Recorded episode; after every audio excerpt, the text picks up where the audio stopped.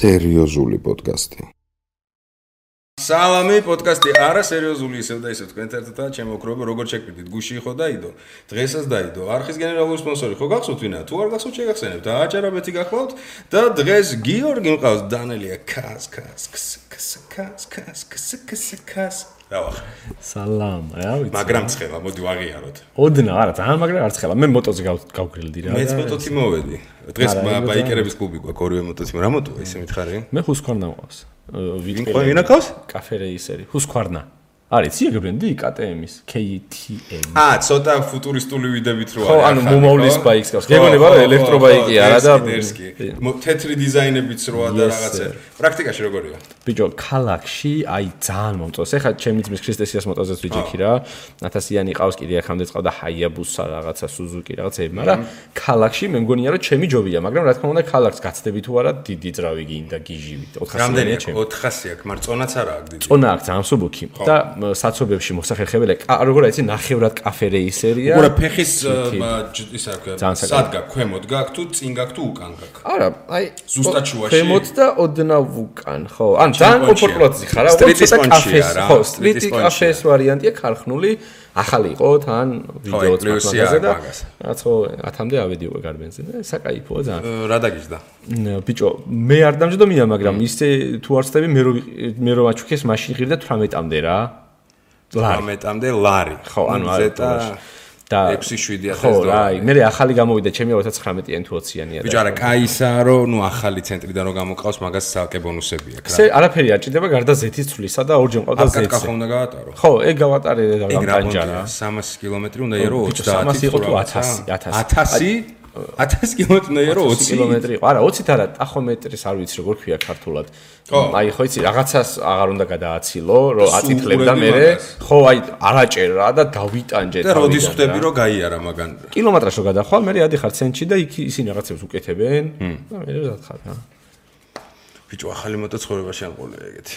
ხო, მეც არა ეს პირველი იყო და მე რა მოტოებიც მიყვარს ისინი ახლები რომ ვიყიდო, უნდა გაყიდო ორი ბინა შენ. არა, მე შანსი ნოლი მაქვს. ამან უნდა გაყიდო. იმენა შანსი არ მაქვს. ბიჭო, მე ამან ეხა ეს ვიყიდე როგორ იცი, აი ხო იცი ძალიან რო გაგაგიჟებს უმოტოობა, ანუ 8 წელი. რა არის ეგეთ? ეს არის BMW F800 რა, სტრიტია, სტრიტია. არის 900 თუ 800 ძალა CC. აა ნორმალური მოტო არის. არა, ცუდი არა, თან სუბუქია, ჩოპერების მერე 500 კილოიანი ჩოპერის მერე ველოსიპედი მგონია. მაგრამ პონტი რა არის, ცირო? აა 8 წლის მანძილზე სეზონი არ გამიმაზოს 24 საათი მოტოზე როზი ხარ ჩოპერზე. შენ ყავდა ხო მე და ეგ ალბათ აღწესავ. ერთი წელი იმენა გავრეკე. ნახო ცე რაღაც კუშს რომ მოიგდებ და შევედი და უცებ იმ კუშათ ეს გაიჩითა ვიყიდე. ერთი კატაობა ბათუმში ჩავედი, ჩამოვედი და მივხვდი რომ გასაყიდი. ანუ შანსი ახალი ნაყიდი გქანა.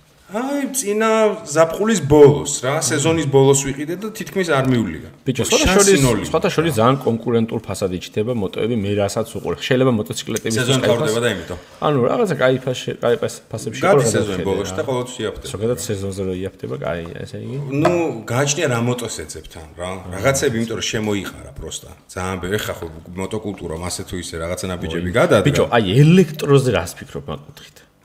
მე მე ელექტროჩოპერი არ ვიცი არსებობს თუ ჩოპერი არა მაგრამ ზოგადად ელექტრომოტოციკლეტი მგონია რომ მე ზოგადად სიახლეების მიღება მიყვარს ხოლმე ძალიან და აი სიამოვნებით გავტესტავდი მაგრამ არ ვიცი ამდენად გავტესტავდი მეც მაგრამ რადგან ჩოპერასტი ვარ ხმარო არ ექნება ეგ ფაქტორი გამაგიჟებს. ეგ ჩოპერების ერთ-ერთი. ხო ანუ ხმარო არ ექნება აი ეგ ალბათ გამაგიჟებს. აი ეს რო არ ექნება ეგეც ალბათ გამაგიჟებს. ვიბრაცია. ხო ვიბრაციები ანუ ჩოპერს ხო აქვს თავისი რაღაცა მაგრამ ეს ვიდეოები ხო აქ ნანახე ბალანს რო არ კარგავს და ციხლით რო ახტებიან და მაგნიტების სისტემაზე რო არის. აუ არ ნანახე, მაგრამ მოტო ესე რომ მოყვება ტიპს ხელით რო აჩვენებს და რაღაცეები. ეგ ელექტროები? ელექტროები. და წარმოიდგინე გლიუსი აქ ხო. დგას და ფეხი ტიპები ასკდებიან და არ واردება რა მაგნიტური სისტემით ბალანსდება რაღაცა პონტია. იმ თავისივე თავს შეიძლება ესეთი ის კონდეს ანუ რაღაცა აქ რა შიგნით რა ანუ ეგეთ მოტო სიამოვნებით გავტესტავდი, მაგრამ პროსტა ელექტროზე მე სუპერმოტოზე მინდა გადასვა რა. მე სუპერმოტო სუპერმოტო. არის. მე ხო 4 წელი დაუნჰილზე კატაობდი კი არა აი სპორტის დონეზე მქონდა მაგრამ მაუნტაინ ბაიკი ველოსიპედი დაშვებები და ძალიან მევასება ზოგადად რა და სუპერმოტოს არის ზუსტად იგივე ოღონდ ძრავიანი ესე ვთქვათ ქალაქის პირველში. ანუ მაღალი ტიპი როა პატარა საბურავი ველოსიპედია? არა, მოტო, მოტო, სუპერმოტო, სტილია სუპერმოტო, რომელიც აი კიბეებზე ადიხარ, ჩადიხარ, გადადიხარ. ენდუროა, ოღონდ ქალაქის ჩათვალ. აა, ვიცი, რომ მიხდი როგორია? აი, შიპები და რაღაცეები კი არა, ქალაქის ოღონდ ბაზარი სუპერმოტო არა, რა. ბაზარი არა. ეგ სტილი ყავდა ტერმინატორ 2-ში რითიც გაურბის ჯონ კონორი, იმას რა ქვია. კარგად გავიხსენე არა. ეგ პარალელი არ გამიკეთებიან, რა. ჯონ კონორი რო გაურბის ტერმინატორს. ბაზარია. პირველი მოტო ჩემი იყო სუპერმოტო 125-იანი რაღაცა და მაგის მერე ძალიან და ეხა 700-იანს გადავალ უეჭველი რა. ამას რო გავყიდი, შემდეგი ეგ იქნება უეჭველი. ჩოპერცადე რა. ჩო ჩოპერი ჯერ არა, ალბათ მე. ვაფშე არ გიცდია? არასამშ არ ვარ საერთოდ. რა სიძახი. აუ, ცადე. ბიჭო, ჩემთვის ცოტა კო- კომიკური გმირები არიან ხოლმე აი ესეთები აუ, როზია. არა, ეს რული არის რული. მეც მეც ესეთ რულზე ვერ კაი. არა, ჩოპერი, მე ყველა მოტოცადე ენდუროზე არ ვარ ნაშდომი. კომფორტული ალბათ არის. არ, მაგრამ ახალგაზრდული არ არის. გააკე, ახალგაზრდული არ არის. აი, კომფორტის პონჩი, გასაქცევი, ხო, სპორტული ეგრე რაღაცა, არის, ეგ ეგრე არ არის, მაგრამ აა მაჯები არ გტკივა, წელი არ გტკივა. აუ ეგ მეორე პლუსია, და თან ფეხი რო წინგიდებს ეს ეს გეუნები, კრესლოზე წელს წელს და და დივანზე აი შორი მანძილები გევასება, მაგრამ ეგრე სასიარულო. ბიჭო ვე- დროის უკან მოგზავნოთ რო ძალიან მევასება რა ძალიან იას მაშინ ჩოპერი გიმ. ხო სტრიტიც და სპორტი ხო მოკლავს ალბათ აუ რამდენი ვიბაზრეთ მოტოებს ხო, არა, ნუ რაც გვიყვარს ახლა მაგაზე. იდეაში მე რაც დაუძახე პირველ რიგში რა.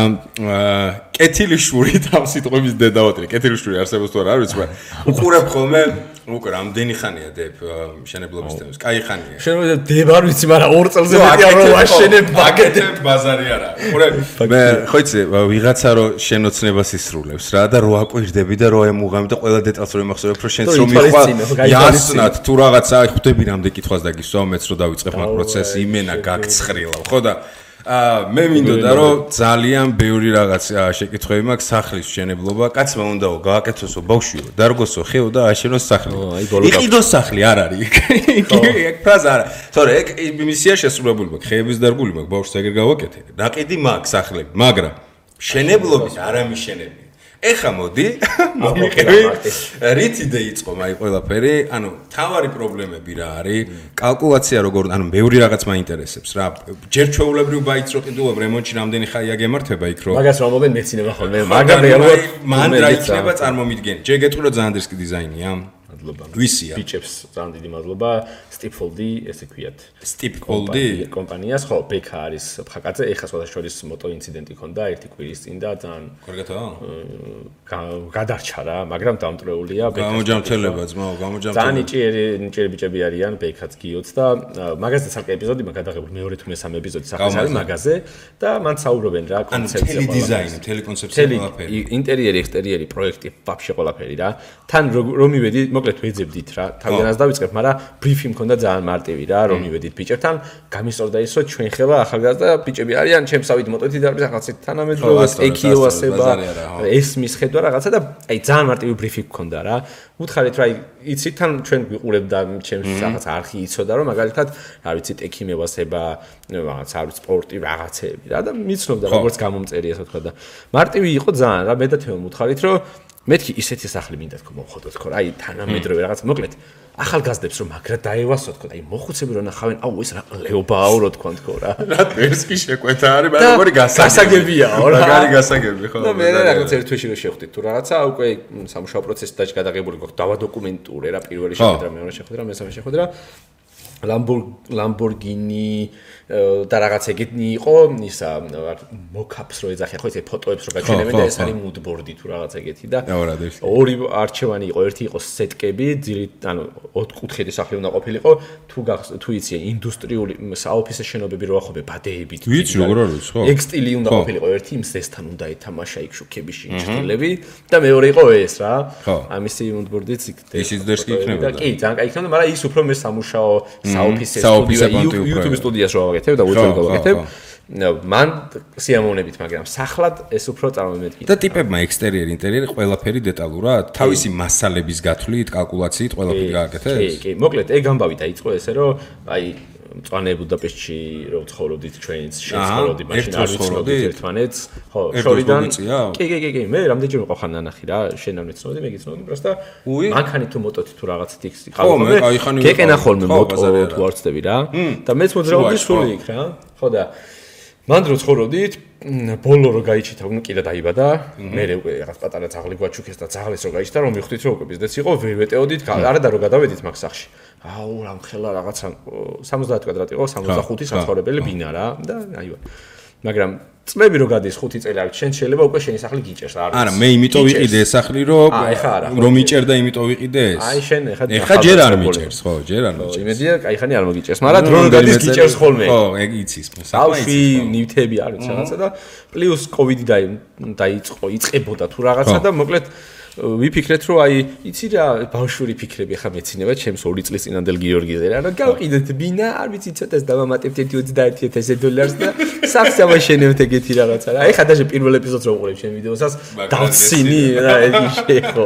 სალგე რეაქტორი უნდა გადაიღო დაცინი რა ვაპირე პირველ პირველ ვიდეო უნდა დავარეაქტო უეჭვეს და მოკლედ გავყიდეთ, გამიმართლა, შუაკოვიჩი მოვიდა, მოკლედ უცხომა ბიძა მოყიდა თავის დიშოს თუ ბიძა შუს თუ ასე შემდეგ. გაიყიდა ეს ბინა და ვა რა მაგარია, მაგრამ დავრჩით ქეშით ხელში რა. სახლის გარეშე. ხო, არ ვიცი, პირდაპირ თანხებზე ხა შეიძლება დეტალურად ვერ ვილაპარაკო, იმიტომ რომ ხო, არა, არა, ეს ხარჯები იმდენზეა გასული, ხა რომ მკითხავ, მეგეზე შეიძლება, მაგრამ ის სახლი დაახლოებით რაღაც 120-ის ფარგლებში გაიყიდა, გარაჟია და დაფილმო ქონდა გარაჟი და მოკლედ ეგრე ვიფიქრეთ. წავით. მიწა არ ქონდა. არა, მე და გამოჩნდა ღვთის წყალობით, მიწა. რიცხვედი ქონდა, ჩემი. აი, მიწა გავაძრეთ, თეო ეძებდა 6 თვე მართლა და გაიჩნდა 400. ცოტა. ბიჭი, 400 ჩანს უფრო. იმდენად კარგად არის და პროექტებული რომ ღობე სახლია თითქოს, ხო? და ეგ პრინციპი ეგ იყო თავარი გაწვა. პლუს ქარის დაზღვევა ქონდა უკვე იქიდან ქარია ხოლმე უკვე და სახლი ესე დგას გადაფარებული პროექტი. ხო, დერსკია, დერსკია ბაზარია. 400 კვადრატ ზოგადად არავინ არ ეძებს. ახლა შე რო სახლის შენების მე მინიმუმ 800 ვეძებდი თუ რო საერთოდ ის ამბობს რომ 600-700 და. ჩვენც ეგრე ვეძებდით რა და ერთი ხუთჯერ შემხვდა ეს 400 კვადრატი ქოში გორა ქოში გორაში არც ვიცი სადა მაგდროს რა. მე მაგარი დერსკია არ ვიცოდი ძმაო კონში არ გავი რო ავედი და გადმოვიხედე მეთქი ნომერი მოიდა ძალიან დერსკია თან 400 კვადრატი რო იყო მაინც და ავიდეთ ხო ავედით ნახეთ დავრეკეთ. აჰა კიო იყიდებაო. თავიდან არა თქვა მაგრამ თუნდაც ვერ გაიგო და კიო იყიდე. იქ ვიდექით რა ის მოსწორებულად ეზერხა სახლებს და ეგრე დაიწყო ეგ ამბავი რა. 20 ექვსა ვიყიდეთ მიწაც. შემი. ანუ ეხა ხო ძალიან იაფიჩანს. ო არა გადა. აი მაგაში გაგვიმართლა, მე უკვე ფასებში ძალიან გაიგცა, მაგრამ ბაზარი არა. მე მოძენეთ კი არა და ბიჭები მოგწონდნენ, იმიტომ რომ აი ინსტაგრამზე ხვდებოდა rilsები რაღაცა. ჩვენ მე რო გავაკეთებდი, ოღონდ ტიპს მიხვდებოდი, რომ ტიპებს ვინც rilsებს აკეთებდა, ევასებოდა სახლების რაღაც დიზაინებს, წვეტებს უღებდა თავის პროექტებს უღებდნენ რა. და თეომ რაი რა კარგიაო ხო, ხედავ ეს ხო ილექება ტვინში ამზადებს სახლის შენება გინდა და დაგროვილი იყო რა და მოკლედ მივედით შევხვდით ესე მარტივად დავლანდით. და დავიწყეთ მუშაობა, ოღონდ მანდაც მაგიტო დავცინი ჩემს თავს რომ და პონტი რა იყო იზმნიო გაწყვეტ უნდა შეგაწყვეტო ანუ პონტი ის არის სიტყვაზე 120 თუ რაღაცა 26 აი ეს ფული დაგვჭა ამ ტიპებს თხარი და ამ ფულად გაგვიკეთეთ ბაითი მივედით და ვუთხარით რომ აი მეთქი მაქს 150-ის ფარგლებში მეთქი ბიუჯეტში სახლი გვინდა რა. მაგრამ თან ხო ბრიფი მივეცით YouTube-ი გადაღებები ყველა კუთხე მინდა რომ გადასახები სეტი იყოს აჭაღრება ხოლმე მიდის ლაპარაკი რა და ბიჭებმა კაი კაი კაი ოღონდ არც კოვიდი არაა შეხურებული არც ომი არაა ფასები სხვაგან არის ჩემოგიო მაინც მაშინ რა და მოკლედ რო გავიარეთ მივედით აქამდე იცოდნენ და ბიჭებმა აიო ცოტაც გაიჭიროთ ძალიან კარგი გამოდის ძალიან შეყვეცილად ყვები ახლა მთელი სამი თვის ისტორია. და ნუ აი მაქსიმუმ აი ჯანდაბას მეთქი 200 რო იყოს მაქსიმუმ. რაღაცას ვიზამთ ან რაღაცას წავიღებთ ან კომპანიიდან იქნებ მოგება რაღაც გამოვიდა გამოვიდეს თქო რა. და ეგრე დავიწყეთ იმიტომ რომ გათვლებით მართლა მაქსიმუმ 200 უნდა დამჟდარიყო ეს სახლი რა. დავიწყეთ კარკასი აი ხო იცი ყველაზე მოკლედ სახლის შენებაში შენც და ვინც არ ვიცი ვის დაუშენები ეცოდინება ყველაზე სწრაფად გავლადი და ყველაზე ვითომ რო გამშვიდებს არის პირველი კარკას რო კარკას ამთავრებ ერთ თვეში. ანუ რო დაიწყეს. სახს გავს რო შეხედა. უკვე სახს გავს და გონია რომ უკვე სახში არა და არის 20%. აი თავს გავდებ რა. იმიტომ რომ კარკასია რა, ჩონჩხია.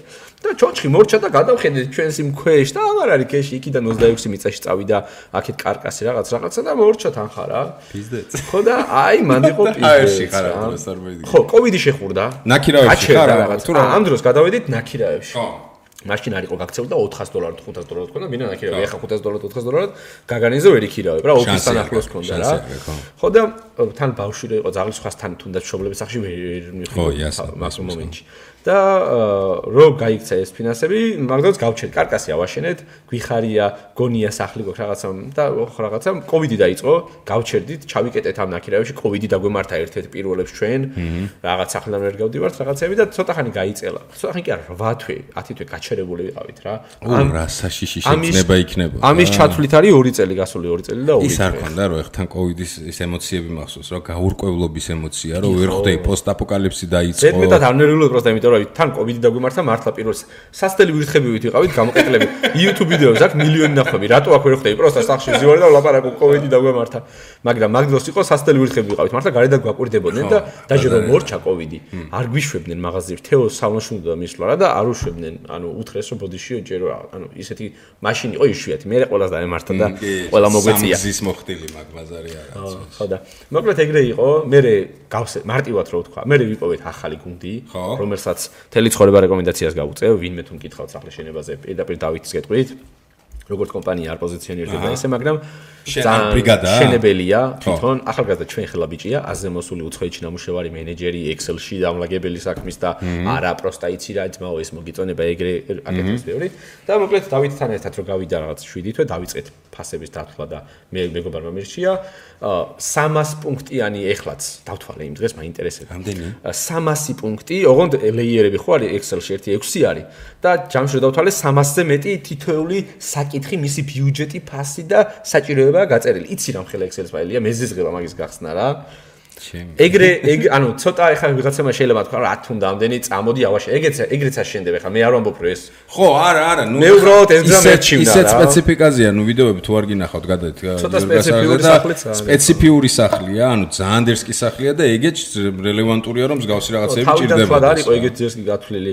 მაგრამ არც ბიუჯეტი არ გათვლილი მაგრამ ხო ხდები გაიქცა რა. და მე დავიმატე ცესხი რა? 1.3 ხო გაგექცა. აა სად სამჯერმეტი არ დაждდება იმედი მაქვს ახლა 200 რო ვარაუდობდი 600 არ დაждდება მაგრამ რომ ჯვარი გეწეროს რა და დიდხანს აი ერთადერთი მივხვდი პრაგმატულად რა რომ რაღაც რამე იყოს დაიყიდება მაინც სამათ მაინც გაყიდ იმიტომ რომ მიწა ის ფასი აღარ არის. ბევრად ქოშიგორა ის რომ ერთ ძალიან დერსკი ადგილია. და ეგ სახლი ძალიან ძვირი. ეგ უნდა გაწნარდეს. ინდივიდუალურია, თვითონ პროექტის სახლი არის ისეთი, რომ არ არის გამეორებული ვიღაცის და არქიტექტურული ღირებულება აქვს ძალიან მაგარი ეგ მოვასება რა და სტიპლს მაგიტო ვაფასებ, რომ აი მართლა აი გონია სახლს რო უყურებ. თუ არ ვიცი პონტი იქნება ფოტოს მოგცემ ჩავსვათ რომ კი კი გამოვიში კი გამოწერებმა ანუ გონია რომ აი ეხა რაღაც მომენტში სპოილერს აწევს და გაფრინდება. აი ხომალდის პონტია. ძალიან დერსკი ვიზუალია ეგ მისწორდება ძალიან კიდე რა დატია ეზოში? ეზოში 250 კვადრატი დარჩა. ანუ სახლი ამ გამოვიდა? გამწვანება. სახლი საცხოვრებელი არის 250 რა. სამი სართულია მესამე სართული ერთი ოთახი ჩემი YouTube ოთახი და მორიდებული მოგზალებული და სად ჯამში გამოდის 350 კვადრატი ოღონდ აივანი და ის ძანდიტია ვერანდა მესამეზე რა. ერთადერთი მაგან წაიღო. ხო და აი ესეთი არის ეხა უკვე ფასადის დავამთავრეთ და მაგის ჩვენება მინდოდა. ეს ფოტო ეხა წამოვიდა და მე რომ აჩვენებს აგერ ამოგინათეთ. ხო შეიძლება რომ ამოვანათე ხო ეგ ფოტო ფიქსდები კი კი კი. აი ვეძე პროსტა და მაგით ამოვანათია რა მაგის აი მაგალითად აი ეს როდინდელი არის ეს არის ერთი კვირის წინანდელია ერთი კვირა ორი კვირის წინანდელი. უფ ხო ხო იმე ერების რა უფ ანუ აი წინაც იქნება ხისფერი ოღონდ არა დამთავრებული წინა ღობის ძალიან ლამაზია ძმაო რა ხომალდია ხო და რომ უყურებ პროსტა მაყურებლებო თქვენც არ ვიცით და გიო შენც რა აი რომ უყურებ გონია რომ ერთ-ერთი ჩემი პროექტია საქმე რომ მორჩები და წავალი იმიტომ რომ სახლად ვერ აღმქო იმდენი ხანია ვაკეთე აუ აი ძალიან ხო მადლობა მე ცოტა შენ უსაფრთხოების საკითხთა რო აი აქედანაც წინა ხედი ესეთია და აქეთა ხედი ესეთია. ძალიან დერსკია ბიჭო ბიჭო უსაფრთხოებაზე უსაფრთხოება არის ის ნაწილი იმიტომ რომ ღობე რო არ არის ღობე ხო მაგრამ თვითონ ღობე არის? არა ხო მაგრამ მაინც რა ხო ხდება უშუალოდ ტიპი მოდის სახზე ხება რა ანუ დაახლოებით რა მაკონჩი ვიზახი მოკლედ უსაფრთხოება არის ის ერთადერთი ნაწილი რაზეც ალბათ არც ვიდეოში არც ასად არ ვილაპარაკებ იმიტომ რომ ძალიან დაცული მაქვს იმიტომ რომ ყველა მთლიან საქართველოს მიცის ეხა სადაა რა არის და ანუ მაგაზე იზრუნე რა ენით აღუწერელი თან ეხა თანამედროვე იმენა ჩემი ხელით მართავ ხო ყველანაირ უსაფრთხოების სისტემას დაწყებული კამერებით, სენსორებით, დამთავრებული კიდე ბევრი რაღაცეებით და ყველაფრით კიდე რაც ყველაფერი. ბაზუკა დაგეცემა თუ რამე ატომური ბომბი. აი ახლოს არის ისეთი რაღაცეებით თქვა. დაგეცემა ეგ პონტია. ბიჭო, აა ყურე გაყვანილობები რა შედადგან ეხა შენივე ოჯახური ბიზნესის თემა არის მზის ენერგია და რაღაცეები. ეკოფლოუ. ხო, ეკოფლოუს თემა რა, იმ დღესაც რო ქონდა წამოღებული. აა რამდენად მზად არის ქართული ინფრასტრუქტურა მაგის აქ მოსარგებად. ეგრე კი არა სადმე ვათრიო თუ რაღაც, აი სახლი და სახში სტაციონარულად რო გავაკეთო. იმ იმაზე ბევრად მეტად ვიდრე მე მეგონა და შენ გონია ეხა, იმიტომ რომ იმაკ კითხოსამ, იმიტომ რომ რატო? ძალიან ბევრი კომპანია არსებობს უკვე საქართველოში, რომელიც ძირითადად ინდუსტრიული მართლობის მუშაობენ, ანუ მსხვილი თემაა და დიდი შემოსავლის თემა არის. სახელებს ახლა არ მახსენდება ჩამოთ, მაგრამ ძალიან ბევრი კომპანია, აი 10 კილოვატს კომპანიებს, აი საავადმყოფოებს, სკოლებს იმას რო უყენებენ ხოლმე, ხო იცი პანელებს. ეგ ინდუსტრია მაგარი მოხოდილია, თურმე სანამ ამ ბიზნესში შევიდოდი, ეგეთი კარგი დიდი ცოდნა არ მქონდა ამასთან კავშირებით. შესაბამისად, ეხლა ჩემი მეგობარმა სახლი დაამთავრა მაგალითად მაგას 5 კილოვატის პანელები უყენია შეგონა კილოვატებში ვერ ყვევი რამდენი ან რა რა რესურსი მუშაობს ა შენ სახს რამდენი ამუშავებს სრული დატვირთვით. მოკლედ კილოვატი საათში ითვლება ყველაფერი. მაგალითად გეტყვი რომ აი მაგალითად ტელევიზორი მოიხმარს რაღაც 150 ვატს. და კილოვატი არის 1000 ან მეგაბაიტი გიგაბაიტის მონტი ვატი ხო რა იმედი არ მეშლება ხო და თუ რა მე აგვაპატიეთ ხო. ხო წესით არა. ხო და რეალურად რა არის იცი რომ კილოვატ საათში ითვლება რა და ეს 5 კილოვატ საათის მიმღები პანელები უყენია ჩემს მეგობარს მაგალითად გეუბნები იმიტომ რომ მე ჯერ ცოტა მიყენია რა. ეგ ნიშნავს თქო გოგას ჩემი განსხვავებით ელემენტები კი არა აქ მარტივი სისტემაა რა აუხსნი რომ იმიტომ რომ ყველა მეცოდეს. დაზოგა თუ გინდა ელექტრონიკაში ესეთი რაღაცა. რაღაც დივაისი ხუთი გიყენია იუზერისთვის აუხსნი. გიყენია ზემოთ ისინი პანელები მზის ენერგიას იგროვებ, ამ ყუთის მეშვეობით თელაში უშვებ, ანუ საერთო ქსელში. და მე თვის ბოლოს შენ რო გადასახადი მოგდის იმ საერთო ქსელიდან გეთვის გეკვითება. და თუ მეტი მეტი გამოვიმუშავე? მეტი პლუსში გიждდება. და როცა გინდა ანუ ხარჯი არ იხდი რა დენს ეგ ანუ გაყიდე პონტი არ არის ელექტროენერგია? იმდენი გამოვიმუშავე რომ გადაგიხადე. ეგ უკვე ინდუსტრიული საქმიანობა აქ ჭირდება რაღაც რაღაცები და დიდ პაიმებს რო ფერმებს რო აშენებ. ხო, ბაზარი არა. ეგ უკვე სხვა თემა, ინდუსტრიული და მაგასაც აკეთებს ალბათ რაღაცეები კი არა და. უყურე სიტყვაზე იმის გარდა რომ გიქვითავს რა, ანუ უფასოდ გაგყვა პონტი. რაღაცა რო იყოს ავტონომიური რესურსი ხო აქ რო სიტყვაზე ქალაქში ყველაფერი დაიწვა განადგურდა, მაგრამ მე შუქი მაქვს. ეგ არის ეკოფლოუ. Welcome to the club. მოკლედ, ელემენტები გჭირდება მაგ შემთხვევაში. და შენი დამოკიდებული სისტემა. მე რა სისტემა მაქვს, ახლა მე ვიტყვი რა, ეს გოგოს შემთხვევაში აღნიშნე, რომელიც ყველას აკეთებს ეკოფლოუს გარშემო. მე მაქვს ახლა პირობითად ორი პანელი სახურავზე უნდა დავამატო 800 ვატი, ჩათვალე 1 კილოვატი რა. და დაბლა ტექნიკურ ოთახში, რომელსაც ვიღებ ხოლმე, მან დაყენია 7 კილოვატის დამტე 7 კილოვატიანი ელემენტი, ანუ ორი ეკოფლოუ ერთმანეთს და იქ რომ მოვიტანე პატარა სურას რო ვაჭიქეთ, ეგეთი დიდი 3 კილოვატიან 3 კილოვატ ნახევრიანები ორი წელი. აჰა. ეგ ნიშნავს, რომ როდესაც დენია ტენის ამ ელემენტებს, ის მზეც ტენის, ორივე ტენის რა. ეს რო გაიხსება, ჩერდება რა და იგიდებს. და როცა ყველაფერი ჩაქრება, მთელი სახლი, ოღონდ სახლის ის ოთახები, რომელიც მე გათვლილი მაქვს, ყველაზე კრიტიკულია რომ იმუშაოს მითხას. ტუალეტის განათებები, ცხელი წყალი, მაცივარი, ეგეთ კრიტიკული ხა კომფორტის რაღაცებია. ხო, ბაზარი. ეგენი ჯდება ავტომატურად EcoFlows ელემენტზე, იმიტომ რომ EcoFlows smart panel-ი მიყენია, რომელიც რომლის საშუალებას მაძლევს რომ გავასმარტო თელის სახლის ელექტრონიკა ის წვერავა და თავის მეუღლერობა ხსამოგზაურა წავიდნენ სპეციალურად მანქანისთვის ხო რაღაც ეგეთი პანელი ვნახე რა. სახლისთვის ცოტა სხვანაირია რა. ან ტუპოი ის რო არის ჩართულები ხო იცი სახლში ეგ ერთდება ამ სახლის smart panel-ზე და ჩათვალე რომ ეს შენი მთელი სახლის შიტი გაკ გაჭკვიანებული ეს Wi-Fi-ით შედიხარ და საძინ ბავშვი საძინებელს თიშარ ხო Wi-Fi-ს აგარ ხო და ეს ელემენტი ამ smart panel-ზე ეს smart panel-ი ანაწილებს ყველაფერს ყველაფერი რო დაიწვას გარეთ შენ შენი სისტემა გაქვს ქოშიგორაზე თან ძალიან ხშირად ხდება შუქი. და მოკლედ ეგ პოსტაპოკალიფსური სისტემაც რო იყოს რაღაცა მოხდეს შენ ცოტა ხანი გაჟე დენის საერთოდ რო გაიჩოს მზეზე შემიძლია მარტო ოხტები ეგაა მოგამი რა. და ცოტა ხანში ველოდები ტურბინის თემას ქარის სახლებისთვის გამოშვებას და უეჭველი ქოშიგორას სუქარია, უეჭველი ვიყენებ სახურავზე ეს აწეული სპოილერი რო სახს ქონდა. ეგ მაგისტვის სერიოზულად ზახი ხა მაგას? კი, კი. რაღაცა მოცულობის ტურბინები უბრალოდ ამე საწავედი, იცი, გორში რო ემე ვისოლებთან დგას გიგანტურები, მაგ ხელს ვერ პატარა რა. არა, სახლებით ვაპირებენ მართლა, არის გამოშლული უბრალოდ დიდად ენერგო ისეთი არა, მოკლედ ჯერჯერობით არ არის ძალიან დახვეწილი ტექნოლოგია, მაგრამ მუშაობენ და იმედი მაქვს, რომ იმ დონეზე იქნება, რომ რო დავაყენო ღირდეს. თავარია რომ აი ღირდეს რა. აი ღირდეს ახსენე, უყურე ხარჯის პონჩი რა, როდის გადიხარ მინუსში? მინუსში არა, როდის გადიხარ უკვე იმში, ხო რა. ეკოფლოუს შემთხვევაში სიმართლე გიხდა დათვლილი მაქვს თქო, ესეთი არის, მაგრამ როგორც მახსოვს დაახლოებით 10-დან 15 წლამდე იყო თუ არ ცდები, აი სტანდარტული გზით რო აწყო ეს შენი ისა რა მზის პანელი. ანუ ის ხარჯი უნდა გაწიო, რასაც 15 წელში გაათანაბრებს უკვე. ხდები 10 წელი იყო, ხო, ანუ 10 10 წლის მერე პლუსში ხარ თუ რაღაცა იყო რა, ზუსტად არ მახსოვს. ხო, მაგრამ ბევრი ბენეფიტი აქვს და მაკონჩი ღირს. ბიჭო, ყველაზე დიდი ბენეფიტი ისა რომ მართლა ქოშიგორაში გვაქვს ჯგუფი რა, ქოშიგორას და დაგომატეს იქ როგორც მეზობლად. ყოველ მეორე დღეს ჯერ არ გადავსულ ვარ. ყოველ მეორე დღეს იწერებიან შუქი თქვენ თანაჩაკ რა, შუქი თქვენ თანაჩაკ რა. რა, რატო რა. ძალიან ხშირად ხდება იქ, იმიტომ რომ ქარიანი სივრცე ადგილია და სუდაზიანებებია ხოლმე, მაგრამ რავი, შენ შენ არ გეხება საბურთალოზე ეხება ამ ბოლო დროს საფხული, როა სუშუკი ქრება. მე საბურთალოზე არა ვარ. აა, მაგი. მე დიდი ღომში ვიყიდე, იგადო. დიდი ღომში ეთყობა არ ხარ.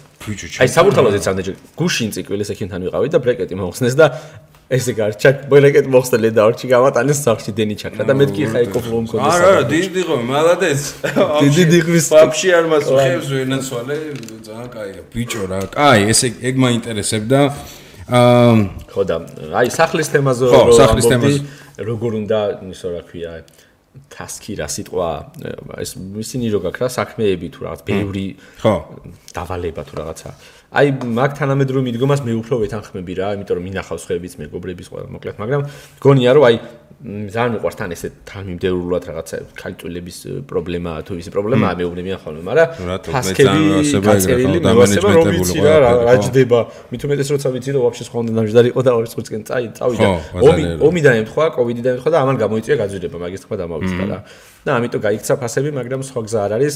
დავიმატეთ სადაც 170 სესხი ინფა თანხას პლუს და ეგ და რა პროცენტზე ხარ ახლა მისული? სრული 100%-ამდე რო შეასრულოს ამ შავები 90%-ია დამთავრებული. ეხლა ავით ანუ ეხლა ეზო უნდა გამწვანება არ დავიწყია და ძალიან ძვირი დაждდება გული მიგზნობს და ამიტომ როგორც თქო გულის ტივრით გული მიგზნობს. ელო აი ხო გეუბნები ყოველ დღე ვიცი ყოველ საღამოს თეო და მე რომ ნახულობ ერთმანეთს. საკურას ხეები უნდა დარგო თუ რა საფუძველი არა მაგრამ პროექტი გავუკეთეს მეგობრებმა ძალიან კარგი ახალგაზრდა ხალხმა ჩვენაერმა ჯიგრომა როგორც ტიპოლმა ო ყველა ყავს თუ რამე ეგრევე ამასურე ყავს ეს საძებარი აღარ იქნება ხო სცენარები რაღაც მაგრამ დაждდება ძვირი რა მაინც იმიტომ რომ ხო ხდები ყველაფერს თავის ფასი აქვს ხა შენ შეესამუშავოს რა ფასი ის კაცი ვინც არ ყისხეს ზრდის აფასებს და მეც მინდა რომ დაუფასო. ეგ დარჩა, ავეჯი მორჩა ისა ის როდის ფიქრობ რომ გადახო? ყველა მაგას მეკი. მეც დავემატებ. და რომ ვერ ვერ ვერ მეც დავემატებ არ შეგვიძლია. ერთადერთი პრინციპი ის მაქვს, ზოგადად ხო ყველა ამბობს, რომ გადადი და მე დაამთავრებ. აი სანამ ბოლომდე არ მორჩება, ჩემი და თავად მან გადავსვლა ის. გუშინ თეონას ვეღარ მოუთმინა გულმა და აუ გიო ხო არ გადავიდეთ და მეთქი. ბიჭო, რანაირად გითმენთ გული ისე ცვეჩი მეცე გამოკ. რა კი ვიღებ და ბარემ ვიღებ. ანუ ბარემ მინდა რომ მორჩეს. ჰაუსტური გადავიღო გადაუსვლა სახში, მე გადავიდე რა. თან ღვთისყალობით ის ერთი წლის მერე მოკლედ წამოვედით იმ ბინიდან, სადაც მაქირავები გქონდა და ეხლა ვართ მშობლებთან საგურამოში. და ღვთისმსწავლობით სახლი გვაქვს ისე რომ აი ხარჯი ყოველთვიური არ გვაქვს რა და ეგ მაწნარეს თუმცა საგურამო სიარული დაანაღლელია მაგრამ არა უშავს რა. არა ეგ ძალიან დიდი პლუსია მე ვერ მომითმენდა გულ მე მახსოვს ეს სახლი რო ვიყიდეთ ვიყიდე გარემონტებული, იმიტომ რომ დრო არ მქონდა, ბავშვი დაიბადებოდა 4 თვეში რა და ვეძებდი გარემონტებულს და მაგან გაჩვენე. ბინა არის ხო? ბინა 125 კვადრატია. აა ჭირდებოდა სამი საძინებელი, იმიტომ რომ ერთი კაბინეტად გადამეკეთებინა მაგ პონჩი YouTube-ის თემაში სამონტაჟო რაღაცეები. ხუთი აივანი მაქვს, იქიდან ერთი გიგანტური ვერანდა. 125 კვადრატი ძალიან კარგი. ბიჭო, ძალიან ანუ მყოფნის, ანუ ძალიან საკაიფო მყოფნის, ბოლო სართულია, მთელი თბილისის პანორამა მაქვს ვაფშე, ანუ აი თემქის რაღაცა ძეგლებიდან დაწყებული, ბოლო ვეძისამდე თუ რაღაც წყნეთამდე იქით. ხედი ძალიან მნიშვნელოვანია. ჩემთვის ძალიან მნიშვნელოვანია. თან გრილი ადგილია. ანუ ძალიან ქარიანი ხო არ დიღო, მაგრამ ეს რაღაცნაირად ესეთი ზომიერად ქარიანი. ხო და რაში გავიჭედე, იცი რომ სხვისი გემოვნებით რემონტები ნერვებს მიშლიდა რა და ამ ტიპს ქონდა ისე გაკეთებული ხო იცი არც იქით რო არ ხო სადა რა და ვერ მოვიყიდეთ თუ არა მეცე მქონდა ნაკირავებში ვიყავით რა და იმაზე გვეძინა ერთი თვენახევარი ორსულცოლთა ერთ ტაიმხელა მოცლით იყო მატრასი დავაგდე სვეჩიან სახლი მატრასი. არ სამზარეულოც არის. მატრასზე პირდაპირ, აი საწოლის გარე. სვეჩი გეუბნა მატრასზე გვეძინა, ну აი სანამ ბავშვი დაიბადა, უკვე ბავშვი დაიბადა, ხო ხტე ნორმალურად პოსტ რაღაცა ნამშობიარებზე ნორმალური ლოგინი გვინდოდა თუ რაღაცა. ისე ვერ ვითმენ და ახალი აი ახალი ერთად გადავედი თუ რაღაცა. ყველაფერში ვიყიდე, გიო ყველაფერში. ტანსაცმელს რო ვიყიდი, აი ფეხსაცმელს რო აი მინდა რომ ეგრევე ჩავიცო და ესე გამ. ყველაფერი გუშინ მინდა. ეგ თვისება მეც მაგ და რაღაცეებში დამღუპველია. კარგი არ არის, მაგრამ ის ერთი კარგი მაგთვისებას პლუს იცი რა აქვს. ბევრს არ ფიქრობ დავიწყო არ დავიწყო. მე პირადად ეგრე ვარ რა. შეიძლება ჰარვარდი არ მქონდეს დამთავრებული, შეიძლება დიდი წლების გამოცდილება არ მქონდეს, მაგრამ მინიმუმ ერთი პლუსი ის მაქვს, ვცდილობ ობიექტურად შევხედო, რომ საქმეზე მალე გადავდივარ. და მანდ მალევე ხვდები რა, უნდა გავაკეთო თუ არა და რაღაც სწორ დროს თუ მივხვდები, არა, იცი რა, არ არის ჩემი საქმე, შევეშვი, შევეშვი თუ არა და ვაკეთებ რა. და ამიტომ უნდა ცადო რაღაც. უყურე, კაი რაღაც ახსენე. რა მოდი ეს მე როგორ აღვიქვა გიორგი დანელიას პერსონას, მოდი ესე გეტყვი რა. რო ჩავწიოთ რაღაცა მეგობრული ურთიერთობა და რაღაცა და პროსტა ადამიანმა ადამიანი შევაფასო.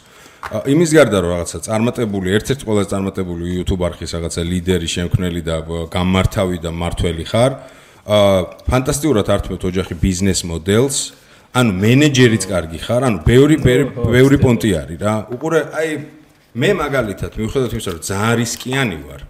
მაგ ერთი ან კარგი ან ცუდი თვის ამას პოსტფაქტუმ შევაფასებ ერთი 40 რო გავხდები, მაგრამ რაღაცეებში თუ მინიმალური საბაზისო ცოდნა ვერ მივიღე, მიჭირს ნაბიჯების გადადგმა. ჯო ეგ ლოგიკურია, ეგრეც უნდა იყოს ჩემი აზრით. აა არა, ვიღაცები არიან რომ სისულელე იქნება თუ არიცი ისე რომ იწყებ რაღაცას, მინიმუმ ძალიან კარგი რესერჩი ან სხვასთან გამოცდილების მიღება, ან რაღაცა თუ არა გაქვს ისე კა ცუდით ისე რატო არის ეგ ანუ იმიტომ რომ დროში ხანდახან უყურებ რაღაცას აქ დრო და მომენტი რა. ეგეც არის. რაღაცა მომენტი ტყუილად არ ჩდება რომ იმ მომენტს თუ არ გამოიყენებ მე გარემო ანუ შეიძლება შენ კონდეს ხოდი შენ კონდეს რაღაც მაგრამ გარემო აღარ გიწყობდეს ხელს ომი დაიწყოს კორონა ანუ რაღაცეების გამო რაღაცეები იმაზება.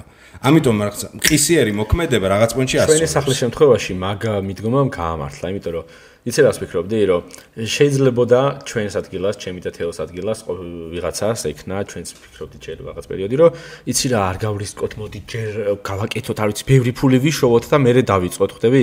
ან ბავშვის შემთხვევაში წარი ხომ ხშირად რომ იცი რა და მე ლოგიკაა ხო? არ გინდა რაღაც, მაგრამ ეგ რო დავლოდებოდით, ეხლა წარმოიდგინე ჯერეთი გაძვირებულზე მოგვიწევდა დაწყება ისე ეს გაგვიწევდა, მაგრამ მაინც და პლუს დღის ბოლოს ხომ მაინც ჩემი და თეოს გასაკეთებელი, ან ჩვენი გასაკეთებელი, ჩემი გასაკეთებელი იყო რა და ეხლა რო დაწყები ყოფილიყავი, ბევრად გამიყდებოდა ალბათ ვიდრე მაშინ რომ დავიწყე რა და მაგშინ კიდე საკმაოდ რისკი იყო. აი ბევრჯერ შემოვხედავს თეონა ახო მე უფრო ეგეთი ტიპი ვინც ფიქრდება მაგაზე. მე თუ აკეთებ ეხა უკვე დავაი მივდივარ ვაწვევი რა და თეო აუ ანუ სწორს ვაკეთებ ამ ხელა რაღაცას რო ვიწყებ სახლი გავყიდეთ. მაგრამ ანუ ორივე ერთმანეთთან ვაძლიერებთ. მე მჭირდება ხოლმე თან თეოს ვეკითხები აზრს, მაგრამ თეო უჩემოდ ვიძახის რომ აი მე მაგალითად ვერ გავრისკავდი, ესე ვერ გავაკეთებ და ესე უნდა ხარ მაგრათ ასწორებს რა. ეგ ეგ ძალიან კაი ბალანსია ბიჭო. მე ის ამაკრო აა მე პოსტფაქტუმიც მე ნერვიულობა. ანუ რასკად გავაკეთებ და მე აი ხანდახან ღამეები არ ძინავს, რომ აი ბიჭო აა გარანტია არ მაქვს, რომ ხვალ გავიღვიძებ რა. ანუ ცოტა ეგრე უდგები ხოლმე. ხო ხტები, ანუ იდეაში რეალურად იმიტომაც ურისკავ რაღაცეებს, რომ მირჩევნე დღევანდელი დღით დავტკბე და დღევანდელი დღე იყოს ნაყოფიერი, იმიტომ რომ ხვალინდელი დღე ძალიანაც მინდა და მჯერა, მაგრამ ნუ არ ვიცი, შეიძლება არ გათერდეს რა. ამიტომაც, მაგრამ რაღაცას რო გავაკეთებ ხოლმე, მე მაქრო აი ოპტიმისტი არ ვარ, არც პესიმისტი არ, უფრო ალბათ რეალისტი ვარ. აა მაგრამ აი სუის მაქვს ხოლმე რომ აი ბიჭო, ვაი და რაღაცა მოხდეს. აი ხაც ეგ მაქვს, ხო, აი ვაი და რაღაცა მოხდეს და დევნი მაგ მაგ ფიქრებს რა, იმიტომ რომ არაფრის მომცემი, არა ნაყოფიერი ფიქრი. შედეგიანი თუ არა. ხო, უშედეგო არის ეგ ფიქრი და ამიტომაც ის მაქვს, მაგრამ მაგ. იმენა მაქვს. მაგრამ მე მიყვარს მაგის გამოსავლად, მე მაქვს რომ აი მე ზოგადად არ ვიცი, ძალიან მიყვარს გეგმების დალაგება. ეხლა დაგეგმილი მაქვს ხო ორი წლით ადრე რას ვიზამ არა? მე მიდგომა მაქვს რაღაც პერფექციონისტი ვარ მამა. წინა საღამოს მინიმუმ კარგად ვიცი მეორე დღეს რომელ საათზე რა შეხვდი. ეხლა დღეს ანა მაქვს მოვიდოდი მართლა ოფისში ოფისის დრო მქონდა ზუსტად 2 საათი დანარჩენი მქონდა შეხვედრები დილის 11 ნახევრიდან ხო შეხვედრა მასაჟი ვარჯიში და გაწერილი რა ხანდახან ეწყობა. რა თქმა უნდა ხა სულ კი არ მომწონს მაგრამ საქმე სჭირდება რა და ეგ რო გევასება დაგეგმა უკვე იმის დრო აღარ რჩება რომ ინერვიულო თორე როცა უსაქმურად ვარ მეც მაგრამ ვისტრესები. დასასვენად რომ მიდივარ ვისტრესებით, მო. მეც ეგრე ვარ. აი ხო ბაკურიაში ბევრი საფიქრალი დრო რომ მქონდა გამაკში, მაგრად არის მოქმედა კარგად. ანუ იმის მაგიროთ რომ დაისვენე შეჩემოთრობას ვერ დავისვენ. ხო, სვეჩი წელს იდეები წელს ვალაგებდი რა უნდა ვქნა, როგორ უნდა ვქნა თუ რა. ხო ბიჭო, რაღაც პონჩი ალბათ კაია, რაღაც პონჩი პროსტა ის არის რა, overthinking-ი არის და twins გიბურღავს რა, ერთადერთ, მაგრამ რატო დავიწყე ეს ყველაფერი? ყურე ბიზნეს თემას რო შევეხოთ.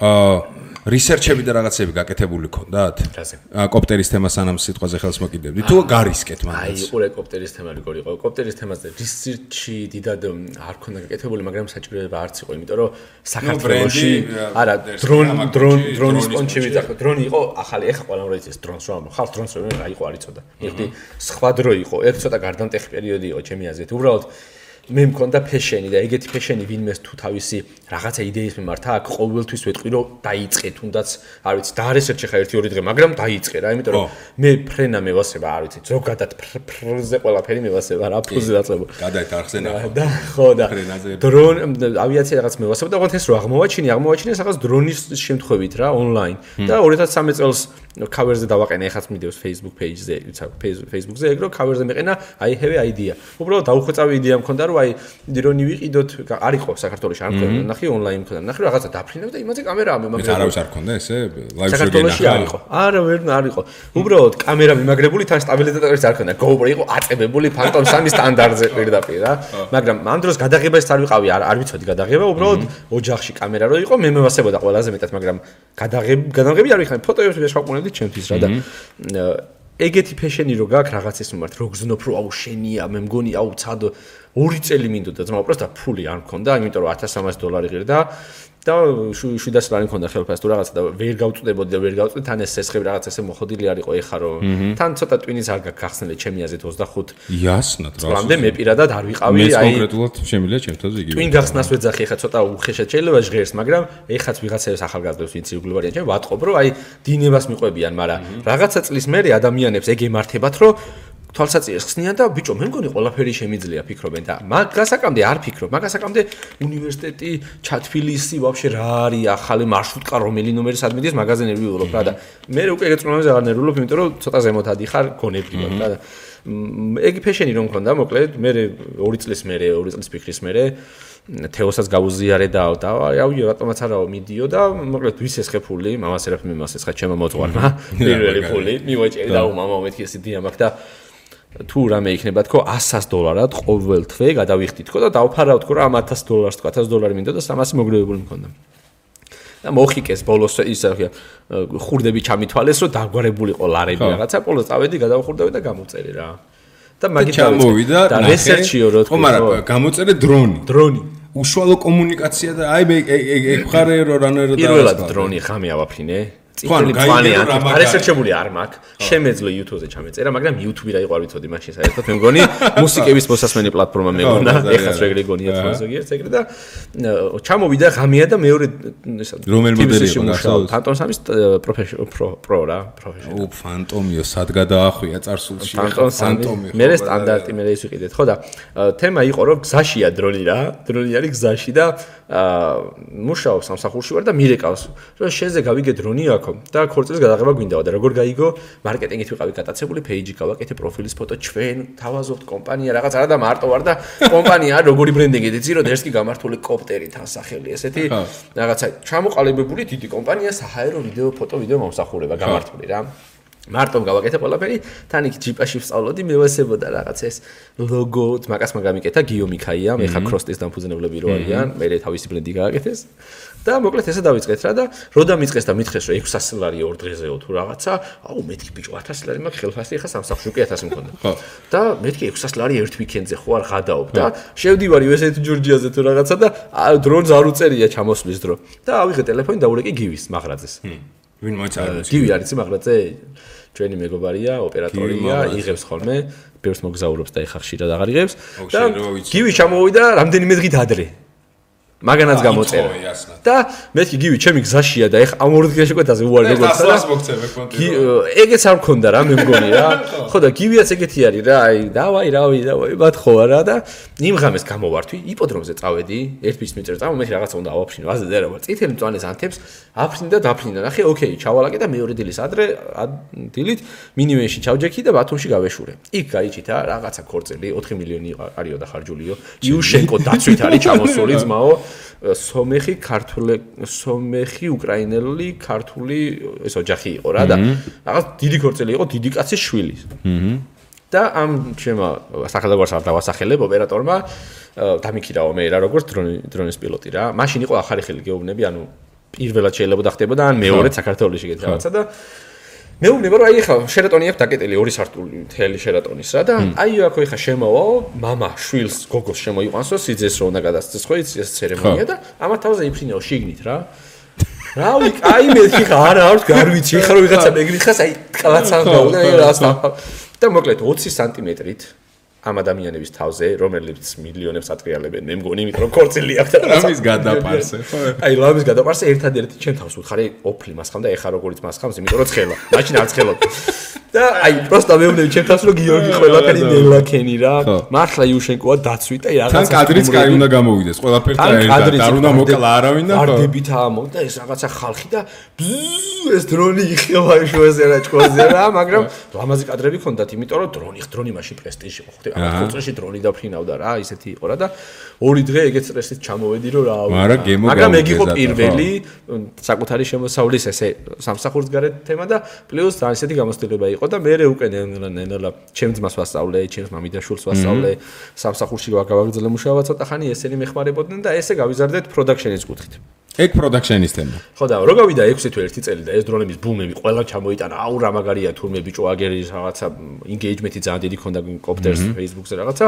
ყველა ჩამოიტანა და მე უკვე თქვი რომ მეთქი ამას ყველა ჩამოიტანს და აქ პირველობა და მარტო შენ რთულია იყო თქო რა და რატომაც არა ვიფიქროთ იმაზე რომ ვინმე ყველა სყიდვა რომ და ყველა რატომ უნდა გამოიწეროს და იქნებ წარმომადგენლობა თქო თან DJI როგორც DJI როგორც ბრენდი მაგრამ მომწონდა რა თეონას დაწუნებას დაჭირდეთ ნახევარი წელი და მე ერთი ნახევარი წელი DJI-ს რა. ხო. აი ეგ ეგ ეგ ყველაზე მეტად რა მაინტერესებს. ეს ბევრს აქ მეც მქონია მათ შორის იმის შიში, რომ რადგან უზარმაზარ კორპორაციებს და ბრენდებზეა საუბარი, ეხა შენი მეილი იქ რო წერია ეს ტყვეზე ვარდუსაინზე Gmail რაღაცა შეიძლება სპამში დაიკარგოს მარად. ანუ რეალურია კომუნიკაცია დიდ ბრენდებთან მეილის საშუალებით. ბიჭო, ეხა სხვა დროა. რეალურია, რა თქმა უნდა, რეალურია. უბრალოდ თავარია ის სწორი კომუნიკაციის ეთიკა, სწორი გამოცდილება. მე მე თიმისი მომცა ეგ გამოცდილება სამსახურში, მეილში, მეილის წერის არ ვიცი ეტიკეტი თუ სამსახურეობრივი ურთიერთობა ვიღაცეებთან. მე რო ეხა ეგ სამსახურის გამოცდილება არ მქონოდა და უფრო 15 წელსაც დამეწო ეგ სტარტაპი ცოტა სხვაგან სხვანაირი იქნებოდა. მესმის ხო. ეხაც მეხმარება ეგ იმიტომ რომ ბევრი თანამშრომელი ყავს ეგეთი ვინც აი სტუდენტობიდან იგივე ჩემთან იჩითება რა და აი თავში ვიწყამ ხოლმე. ხანდახან რომ თქვენ რო არ გიმუშავიათ წესია სამსახურში კი რა და სამსახურში მაგიტო გონიათ ეს რაღაცა თქო რა იმიტომ რომ სამოთხეში მუშაობენ ჩემი აზრით მაგრამ გონიათ ეს და 6 თვე მართლა 6 თვე ჩალიჩა. აი წერდი DJ-ს პასუხი არ მოდიოდა რა. თეოს თხოვდი დახმარებას, იმიტომ რომ თეოს რაღაც გამოცდილება აქვს, ინგლისში ცხოვრობდა რაღაცა. სხვადასხვა მეილიდან წერდი თუ ერთი და იგივე მეილი გქონდა. არა, ერთი და იგივე მეილი და პროსტა იმენა მეთქი შევუკიკინოთ რა. ეხლა ხერა ბანალური კითხვა დავსვა. ეგ არ ტეხავს? ანუ აი იმ კომპანიის პრიზმიდან ერთი მეილი რო ხსნი და 50 მეილი რო გაქვს ერთი და იგივე შინაა. ჩემი აზრით 8 წლის წინ არ ტეხავდა, იმიტომ რომ DJ-ი არ იყო ეგეთი მილიარდიანი კომპანია, ეხა რო არის, საკმაოდ დიდი კომპანია იყო, მაგრამ არ იყო ეგეთი ისეთი რა. ო, ეხა რო არის. ეხა ლამის ეფლი და რაღაცის დონეზე შეიძლება მოიაზრო რა. ძალიან დიდი პროდუქცია აქვს. მაშინ მარტო დრონები ქონდათ და პლუს არ ტეხავს რა, გვინდოდა მინიმუმ მიპასუხი არა მითხარი რა. როგორც თეონას ეგონა რო ტეხავდა, ამიტომ მე თეონას მიდი მივწეროთ, მიწეროთ, თეო მე იმათ მიწერდა და ეს 6 თვე გაიწედა და ბოლოს მოგწერეს რომ თურმე ძალიან კარგად იციან ყველაფერი. გამარჯობა, ოკეიო, დავაიო, გამოგვიზევნოთ თქვენი ოფისის ფოტოებიო, დაგვენძრა. თანამშრომლების რაოდენობაო.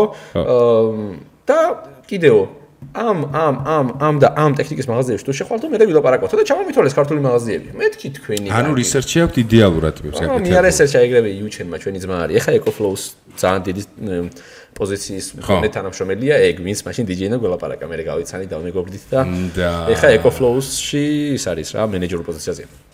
ხო და ანუ მოგაყარეს კრიტერიუმები, რომელსაც თუ არ დააკმაყოფილებდი, შანსი არ გქონდა. და პირველი 30K-ის შეკვეთა უნდა გააკეთოთ. მაშინ აა ხო და ფინანსებს შენითდებ თავიდან.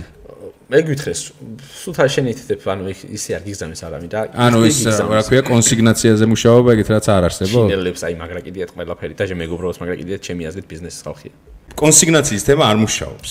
შენ შემთხვევაში ზოგადად არ მუშაობს პონტი. ნუ ერთი სტოტიშის გამომიგზავნეთ ამოყიდი კონსიგნაცია ვინც არის წერილ და გიგზავნიან საქონელს პროდუქტს, შენ რო გაყიდი მერე უგზავნი ფულს და არა თავიდან უყიდი. ეგ აი ეგ მუშაობს იდეაში, ეგრე მუშაობენ მარკეტი მაღაზიები საქართველოში. აი მაგალითად ხა ჩვენ რო შეგვაქვს პროდუქცია რომელიმე დიდ ქსელში, მან დეგრე ვართ.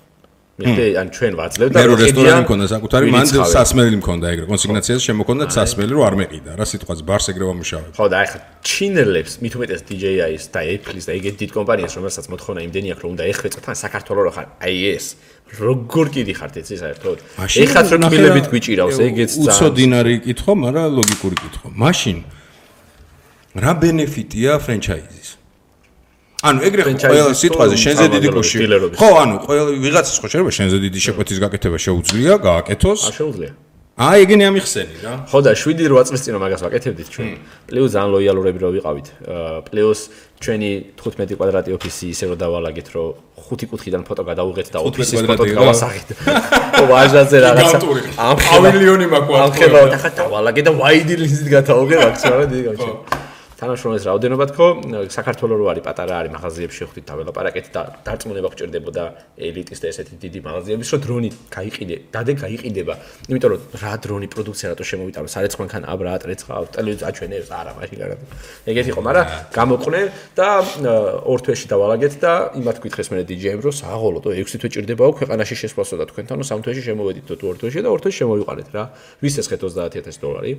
ეს ორი თვე შენ ანახე რომ რაც გითხრეს, ყველაფერი დააკმაყოფილი. ხო, მაღაზიებთან დავალაგეთ ურთიერთობებს 30 კაშე კაშეკარით რო შევკარით, არა და 30 კა ეხა ბევრი ჩანს, მაგრამ რეალურად დრონისტვის აი დრონები რო ჩამოიტანო, იყო ალბათ 10-15 დრონი მაქსიმუმ რა. ხო, მაგრამ იმათვის ხო იყო ეს რაღაცა კიცებულება. მაშინ კი, ხო. და მე რო ჩამოვიდა ამ პატარა ჩვენს ოფისში, რეალურად გადავდით ხოლმე ფოტოებიც გვაქვს რაღაცა თეოროზის ესე მაგი და და უკან ეს კუთხეში. აი ამ კუთხეში რო იჯდი, ეგეთი ოფისი ქონდა ტიპები რომ მოდიოდნენ, რაღაც ბარიგული თემა იყო. ამოდიოდნენ ხას მე-11-ზე 5 თრიას აბდებდნენ მე-11-ზე ეს ლიფტი გაიღებოდა, შემოვიდნენ ეს პატარა ვიჯექით ესე და ტიპი აბა დრონი ჩამითვალე, აჰა, ბრატ, ესეთი იყო რა. და მე მაშინ დავფიქრდით, რომ სასწრაფოდ ოფისი გამოვიცვალოთ ძირცხილია რა. სესხი აიღე ასნად. ა 70-ისთვის ხო, მაგრამ ხო ოფისისთვისაც მე უკვე ბიზნესეს ხი გავაკეთეთ რა. და ბიზნესის ხი ძალიან სხვა განსხვავდება. მე ბიზნესის ცხოვრება შევქვა. ბიზნესის ხი იმით განსხვავდება, რომ ბიზნესი რომ მუშაობს, მე იქიდან იხდი ყოველთვიურად რა. თორე მეტი პროცენტი რამე შეთხოვება არა რა. აუ არ მახსოვს ეხა იდე დეტალურად, მაგრამ რა ვიცი რა, პროცენტი არ მგონია, ახლა რაღაცა არ იქა ისე ცხოვრება. მე არ გამიგეთებ, სუ იპოთეკებია სამოხმარებლო. ბიზნესის ზოგადად გამართლებულია ჩემი აზრით, როდესაც საქმეს აკეთებ რა.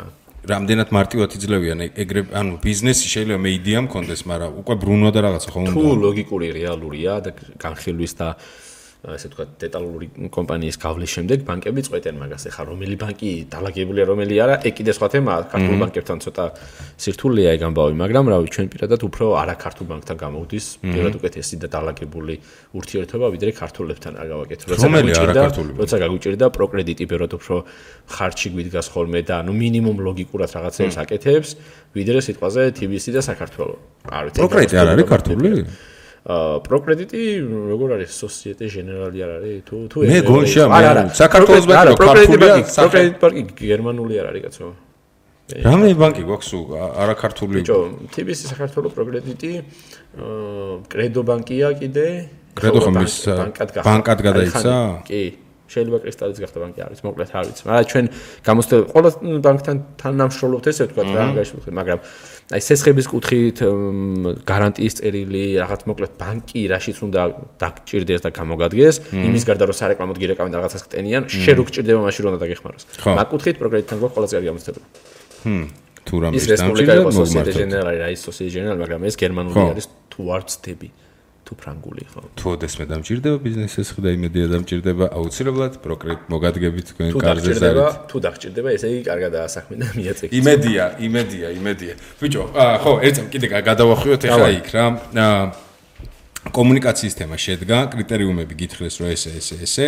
აა გიწესებენ მე რაღაცა ლიმიტებს, ნუ კონკრეტულად გასაგებია რომ ყველას თავისი პოლიტიკა აქვს, ყველა კომპანია სპეციფიკიდან გამომდინარე თავისი რაღაცა თამაში წესებია. მე მივიდეთ სხვა რატო ვერ იყიდეს დიდი თანხით შეშ. ხო, და მაგას მინდა დავუბრუნდე. ანუ მე გითხრეს ეს თვაზე 30-ის მერე აპრიორ უეჭველი 100 უნდა ყოფილიყო. კი, უნდა შეუკვეთოს კი არ გეუბნებიან, ყოველ თვიურ KPI თუ რაც არის რაღაც მოკლედ გეგმას გიწენენ რა ხო გეგმას გიწენენ ამდენი უნდა გაყიდოს სულ მაგაზია საუბარი რა. ეხლაც ამ ამდენი წლის მერე კომუნიკაციის მერე იგი პირობები დაახლოებით ეგრე ფლოუსთანაც ეგრე არის რა. ყველა ბრენდთან წესით ეგრე არის იმიტომ რომ ეს ის კი არ არის რომ აი თუ ვერ შეასრულებ ჩაქსნ დილერობიდან.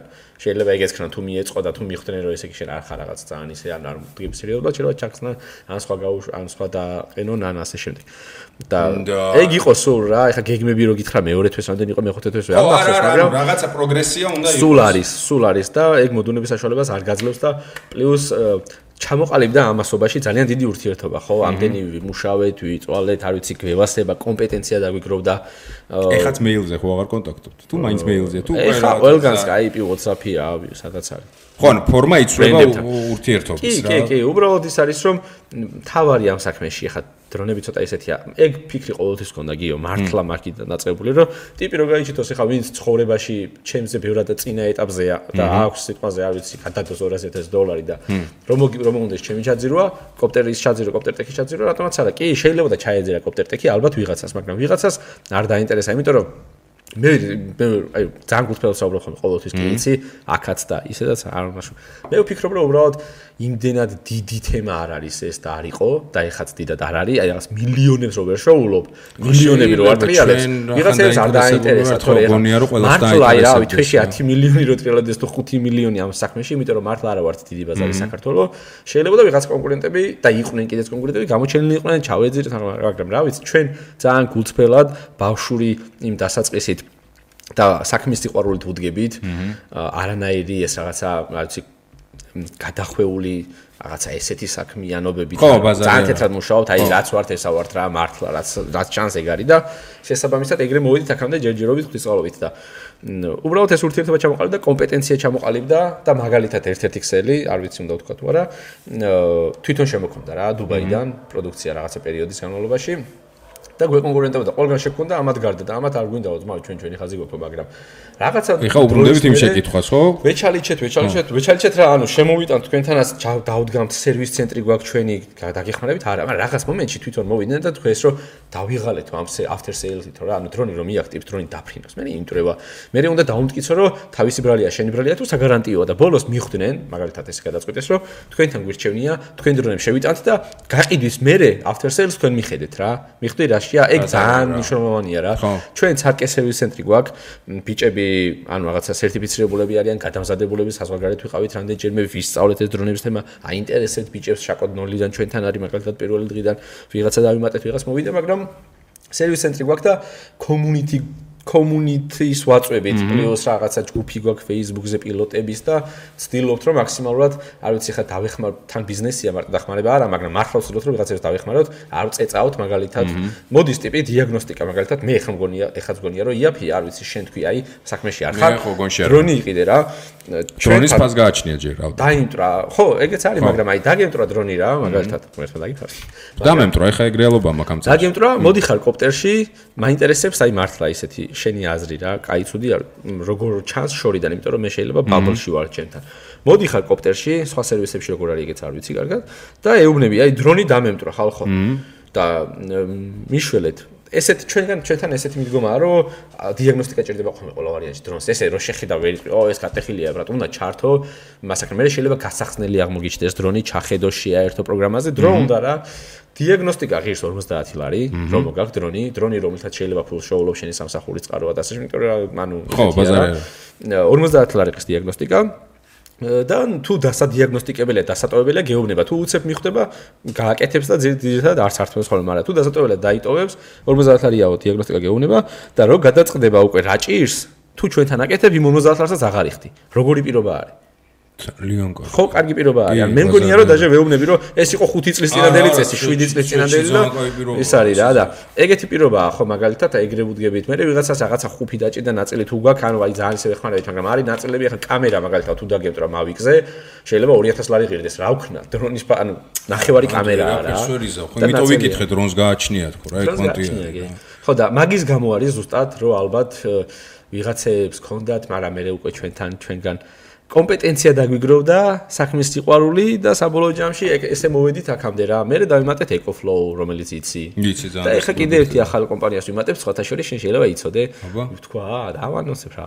ანუ Insta 360 ბრენდი. როგორ არის ზურას არ ქონდა იმ დროს? ხო, ზურას ქონდა. Insta 360 იყო ეგა? Insta 360. Insta 360 შემოყავს ოფიციალურად და ზანდერ ზურას ქონდა, ზურას მოკითხვა დიდი სიყვარულით. ხო, ზურას ქონდა იარაღის განხილვას იმ დღეს თევზაობაზე ზანდერს კი ის არის კამერა. ვა, მალაცი. ეგ ბრენდია საკმაოდ დიდი 5 წელია მევასება და მინდოდა კომუნიკაციის დამყარება, მაგრამ აქამდე გაგვეწელა მაინც რა და ბოლოს გავედით. შე GoPro კონკურენტი ბრენდია? GoPro მაგათ კონკურენტი არ, მაგრამ GoPro Osmo-ების და DJI-ის. DJI მე მგონია რომ ისა მესამე მეოთხე სერიით და მესამე სერიით უკვე აჯობა DJI action კამერებში ან აქამდე არ ვამბობ მაგას იმიტომ რომ GoPro ჯობდა, მაგრამ პლუს GoPro როგორც კომპანია განვითარების გზას უკვე დიდი ხანია ჩამოშორდა, ან ვეღარ იზრდება რა. მარტო GoPro-ებს აკეთებს, Insta 360 გაშლილი აქვს ძალიან პროდუქტი. ხო. მარტო GoPro-ებს აკეთებს, პლუს ეს GoPro თუ არ დაკარგე, არ შესაძლებელი არ გაქვს. ჩემი აზრს ვამბობ ხა ძალიან სუბიექტურს და პლუს კიდე წარმომადგენლობებზე და იმებზე ცოტა ამერიკის ბაზარს აწვევიან, აქ ჩვენთან ჩერეზ რუსეთით რაღაცა ჩამოდის, რაღაცა არა და ცადეთ კომუნიკაცია არ დაალაგდა და მოკლედ არ არის ჩემი აზრით გამართული scalable კომპანია, რომელსაც შეუძლია გასკეილდეს და რომელსაც შეუძლია რომ შენთან კომუნიკაცია გქონდეს, იმიტომ რომ შეიძლება ცოტა სტაფი არ ვიცი რა მოკლედ. გაუ არტყი GoPro. მე მგონია ვერ ვერ წავედი.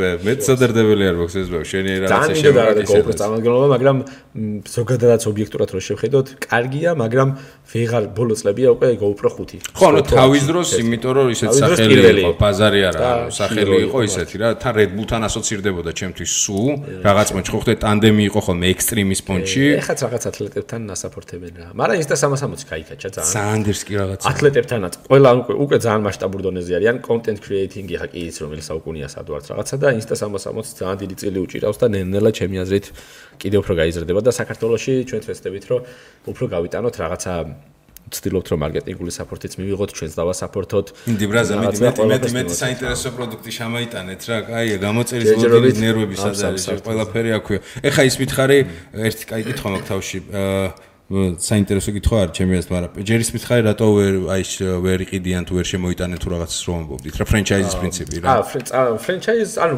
როგორ რაღაცაა იცი ეხა მაგალითად ეკოფლოუსთან ექსკლუზივი გვაქვს. აჰა და ეს ექსკლუზივი რაღაცას რო ითხოვ ექსკლუზივი შენს შესაბამისად გაყიდვები უნდა შეასრულო თვიური გეგმები და ასე შემდეგ ასე შემდეგ. DJI-სთან ექსკლუზივი ესე არავის არა აქვს ზოგადად. მაგრამ როგორ რაღაცაა იცი DJI-ის DJI-ის საქართველოს ჯერ ხო ძალიან მეხუთე ხარის ხო მე აი მე-9 ხარის ხო ძალიან პატარა გასაგებია. სამწუხარო რეალურად. პლუს წარმოიდგინე რა სიტუაციაა ხო სოფლიოში ხო არის არის 200 ქვეყანამდე რა და ამდენი სტაფი რო ყავდეს ამდენი ქვეყნები ცალ-ცალკე ინდივიდუალურად მართო რაღაცა დიდი კომპანიებისთვის აი ეფლი რატომაც არაა საქართველოში.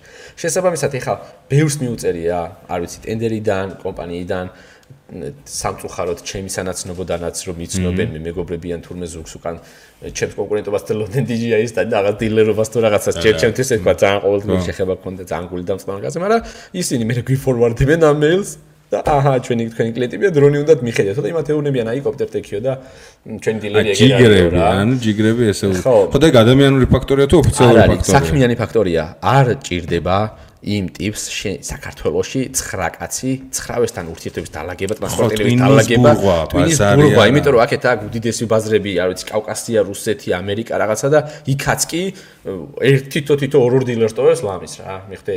აა, ბაზარი უნდა გაირთულოს პროსტა საქმე. ხო და არ ირთულებენ მაგას წლები ამდენი ხანი ადამიანთან დაალაგებული გაქვს ურთიერთობა, გამოცდილი კამანდა არის. შვიდი წელი რომ DJI-ს ქრისტები იცის რომ შენია, ანუ შენიანია რა. всё, всё, დავეცი აბსოლუტურად გასაგებია. აი, აგრო მიმართულება არის, აი, აგრო თემაზე ნაკლებად აგრო თემა იმდენად უფრო მე არ მქონდა ახლა თავში, მაგრამ აი ამ ბოლოს სტიქიური თემის და გამომდინარე რა, რაჭის მძიმე მოვლენების გამო.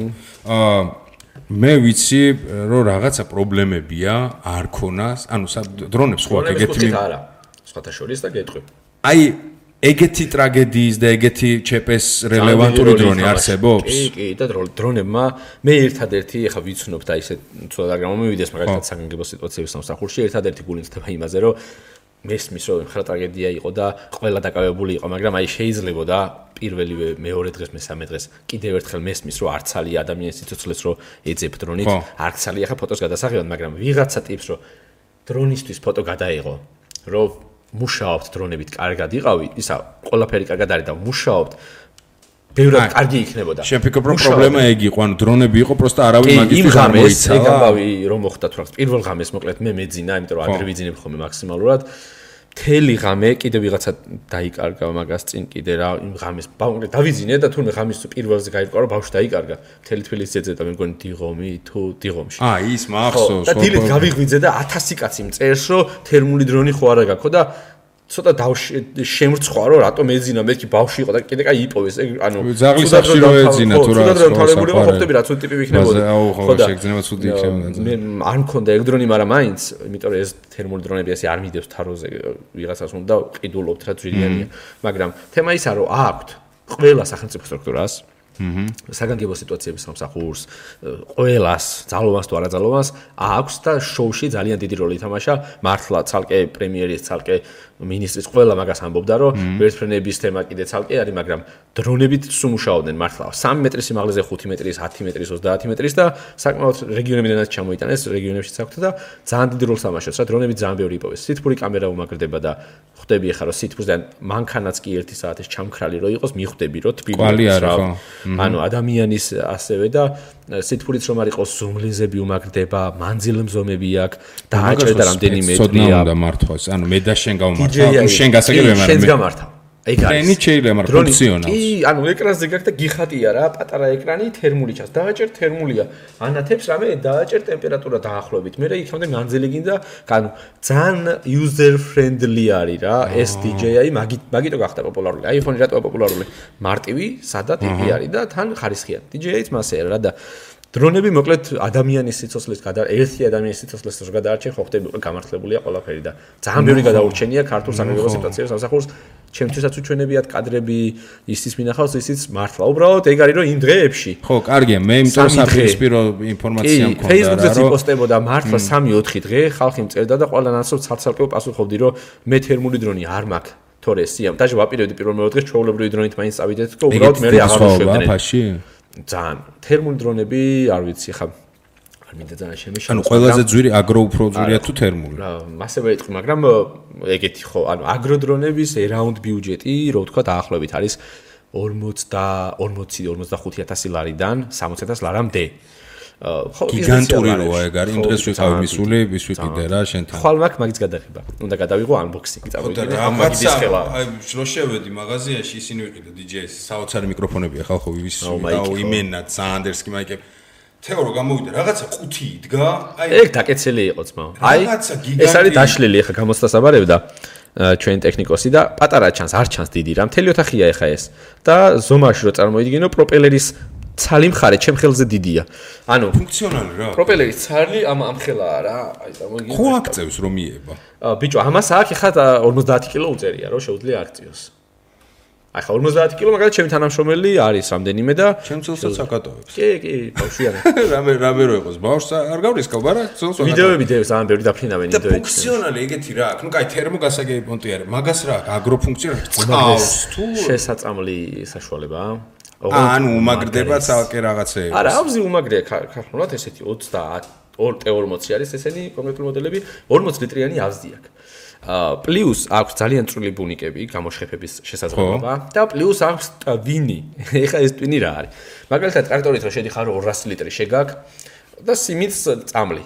ანადგურებ რა ვიცი 10%-ია 15-20 ხო რაღაც არის. რო დადიხარ ზედ. ხო, იას. გადავლა და აფუჭებენ რა, მაგრამ უნდა შეიწამლოს. პლუს 200 ლიტრის მიმოფრქება 200 ლიტრი ჰექტარზე რაღაცა ბევრი გიწევს. სავიაციო ესე ვთქვათ, კონცენტრაცია სხვა არის. პლუს ამას შეუძლია ტრაქტორის 200 ლიტრი იმიტომ სჭირდება, რომ ბევრს ასხამს. და ეს თუ სწორად ანაწილებ, დრონით მოკლედ შესაძლებელია, რომ არ ვიცი 1 ჰექტარზე 3 ლიტრიც კი ამყოფინო, გააჩნია რა თქმა უნდა შესაძლოა საშუალებას ყველაფერს, მაგრამ ამის იდეალური მომენტი ისაა, რომ შესაძლოა საშუალებას ზოგავ, ოღონდ იდეალური შედეგი. არანადგურებ. საერთოდ არანადგურებ, ეკოსუფთაა და რაღაც ბენზინის გამონაბოლ ჭვარტლით არ დადიხარ, ეგეთი ტიპი არ ხარ. მოკლედ შეწამლისთვის არის იდეალური და პლუს აუზი ხო ვითომ 40 ცოტა არის, საერთოდ არ არის ცოტა, ძალიან ბევრია, მაგრამ რომც ცოტა იყოს, რომ თავდება იმ წერტილს იმახსოვრებს, ავტომატურად მოდის აფრენ წერტილზე ჩდება. შენ აუზ ცვლი, დებ, play, აგზელებს იმ ადგილიდან რა.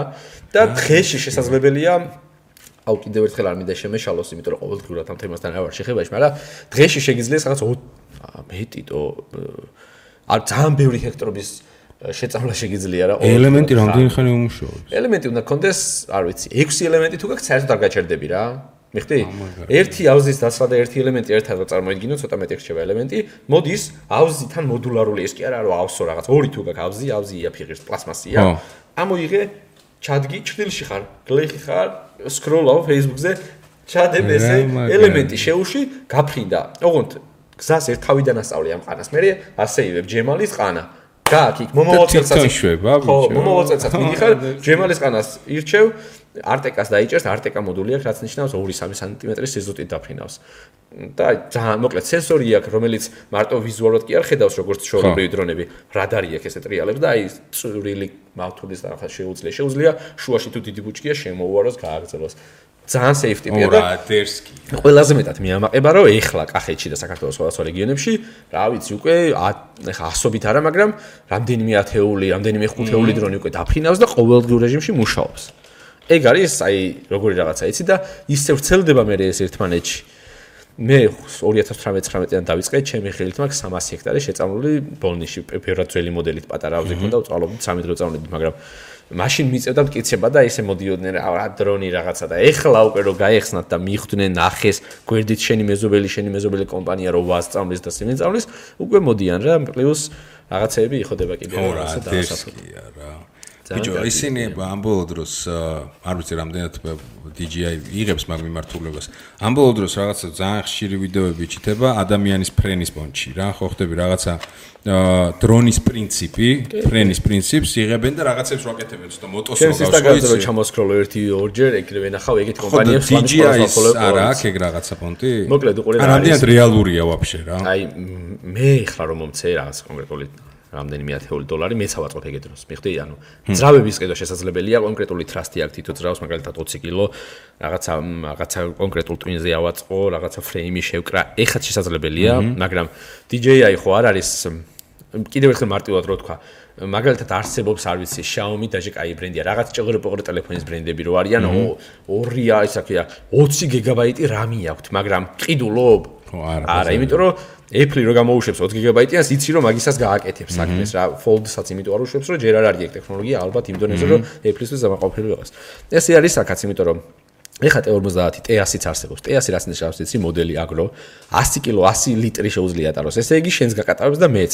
მაგრამ ამ ყველაფერს აქვს თავისი რეგულაციები. თავისი სერტიფიცირებები 1000 ავიაციის, ევროპის ავიაციის, ამერიკის ავიაციის 1000 სერტიფიცირება გასავლელი, იქამდე სანამ ეს დრონი საქართველოსში, ევროპაში და სადმე შევა. ჩინეთში ისეთ მოდელები დაფრინავენ, ვაფშე წარმოადგენა არ გვაქვს რა.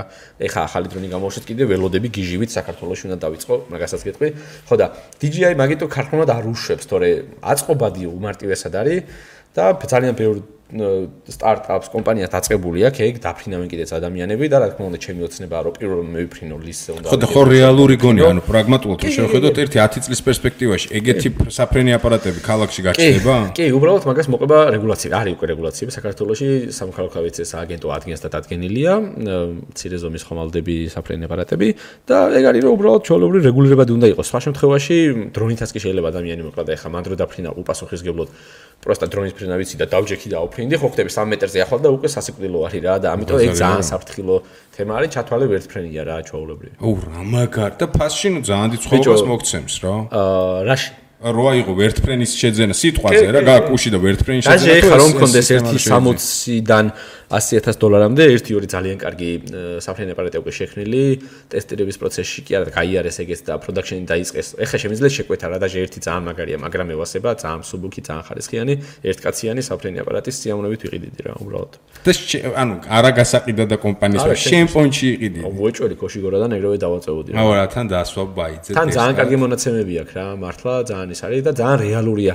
ხო ხტები 5 წლის წინ და 7 წლის წინ დრონებზე რო ლაპარაკობდი დამცინოდნენ სამსახურიდან რო წამოვედი დამცინოდნენ რა დრონები და სამაშოებიო მიხედეო რა ტიბისში მუშაობ გემრიელადო რა და ეხაც შეიძლება ცოტა არასერიოზულად ჟღერდეს მაგრამ არა ვაფშე არ ჟღერს არასერიოზულად. ალბათ დანახილად ხო არ არის არასერიოზული ანუ გონია რომ უახლოესი მომავალი აა უბრალოდ ძალიან პირიქით ძალიან სერიოზულია იმიტომ რომ მაინც უსაფრთხოებასთან არის კავშირში და ხო საღადა პარაშუტის სისტემა არა ბიჭო დაბალდა დაფრინავ და პარაშუტი უკვე მანდ ესეთი. ნუ რამდენი 10-15 მეტრზე ხო აგიყვანს კი, შეგიძლია 100 მეტრზეც, მაგრამ პარაშუტი რო გახსნა, სისტემა. შენ მაგაზეს გადავიდეთ, აქედან ლოკურად პარაშუტებს, მაგრამ სიტყვაზე, ეგეც საფრენ აპარატი. სიტყვაზე თეორიულად, ნუ გასაგებია რომ ეხა აეროდინამიკები და რაღაცები დასაცვლელი, 100 მეტრის მანძილზე გამოფრჩა პროპელერები. რა შვები?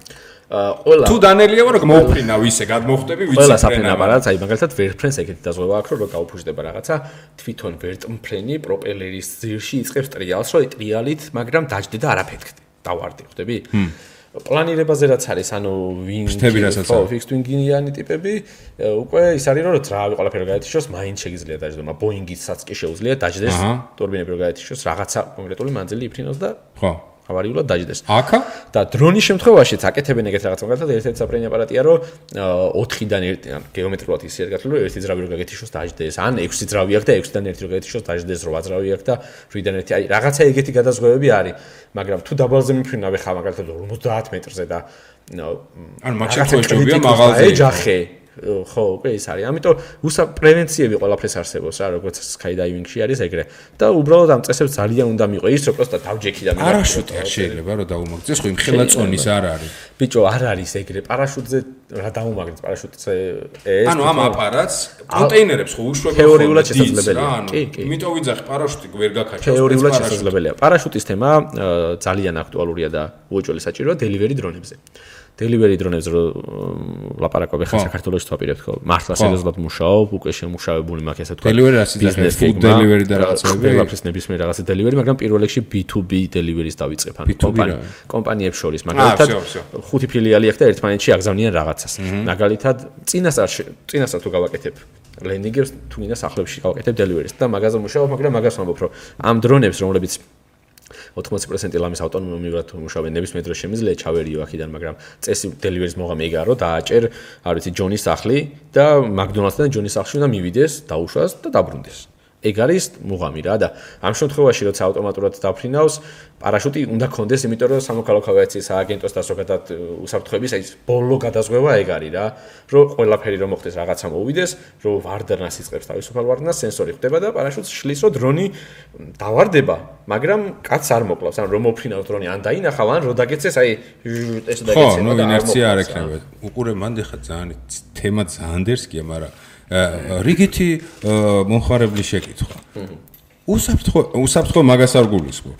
კრიმინალ კრიმინალში რო არ იმასდეს რა, ანუ ვიღაცა შეკვეთა არ აიღოს, აი და ლენდინგს აკეთებს არა აივანზე და ჩემეზოში. კერძო სახში ვერა, მაგრამ კორპუსს არ ვიცი როგორ მოხდება. ფანჯარაში ვერ მოგაწყვეს დრონი, ჩემი აზრით ახლა რეალურად ვაპარაკობთ თბილისის მეებზე, ჩემი აზრით კერძო სახლებში არის შესაძლებელი პრაქტიკულად და კორპუსის სახურავებზე უნდა იყოს მოწყობილი ლენდინგ პადები, სადაც იცი, რომ ამ კორპუსში თუ ცხოვრობ, ამ ლენდინგ პადს უთითებ, რომ აქ მოვიდეს და მე უნდა აიღო შენ რა. სხვა შემთხვევაში კორპუსში შანსი არ აქვს. და იმ ლენდინგ პადზე ალბათ ინფრასტრუქტურა იქნება, კამერები და რაღაცა იქნება, კამერი, ქარის სენსორი და ლაივში დაждდომას უყურებ დრონისას. და დაჟეურე იქ შენი წარმომადგენელი არ იქნება ახლა корпуსის თავი და ამ შემთხვევაში დრონი არ დაждდება. უბრალოდ თოკი ჩამოუშვებს, დადებს, გაუშვებს და ახლა ისეთი გიჟი თუ ხარ თუ მიხვედი მოკიდე და ესე აქნიე. დრონი კი არ მოიპაროს, შეკვეთა მოიპაროს. აა ხო. დრონს მეაქ რაღაცა, Sony-ს კამერა. ხო.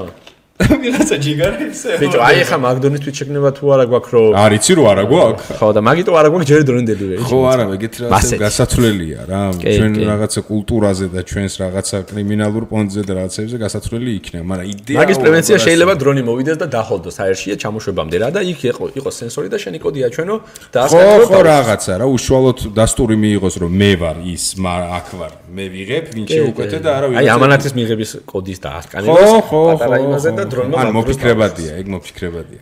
ვარ რამდენი რაღაც გავიგი ახალი. მოდი ბოლოსკენ ექსტრემალურ შევეხოთ. აა მომენად. აა მოგენათრებოდა ინჩი. აი სექტემბერში. დღეს ახლა დახტება, მგონი სამი საათი რა სპორტია, რაც არა გითვისებია ძმობაზე აფიცო ექსტრემალურებიდან? აი ის არის ვინგსუთი, რაც შემდეგი ლეველია. კი, კი. უბრალოდ თებში არის. ვინგსუთი ხო ეს არის?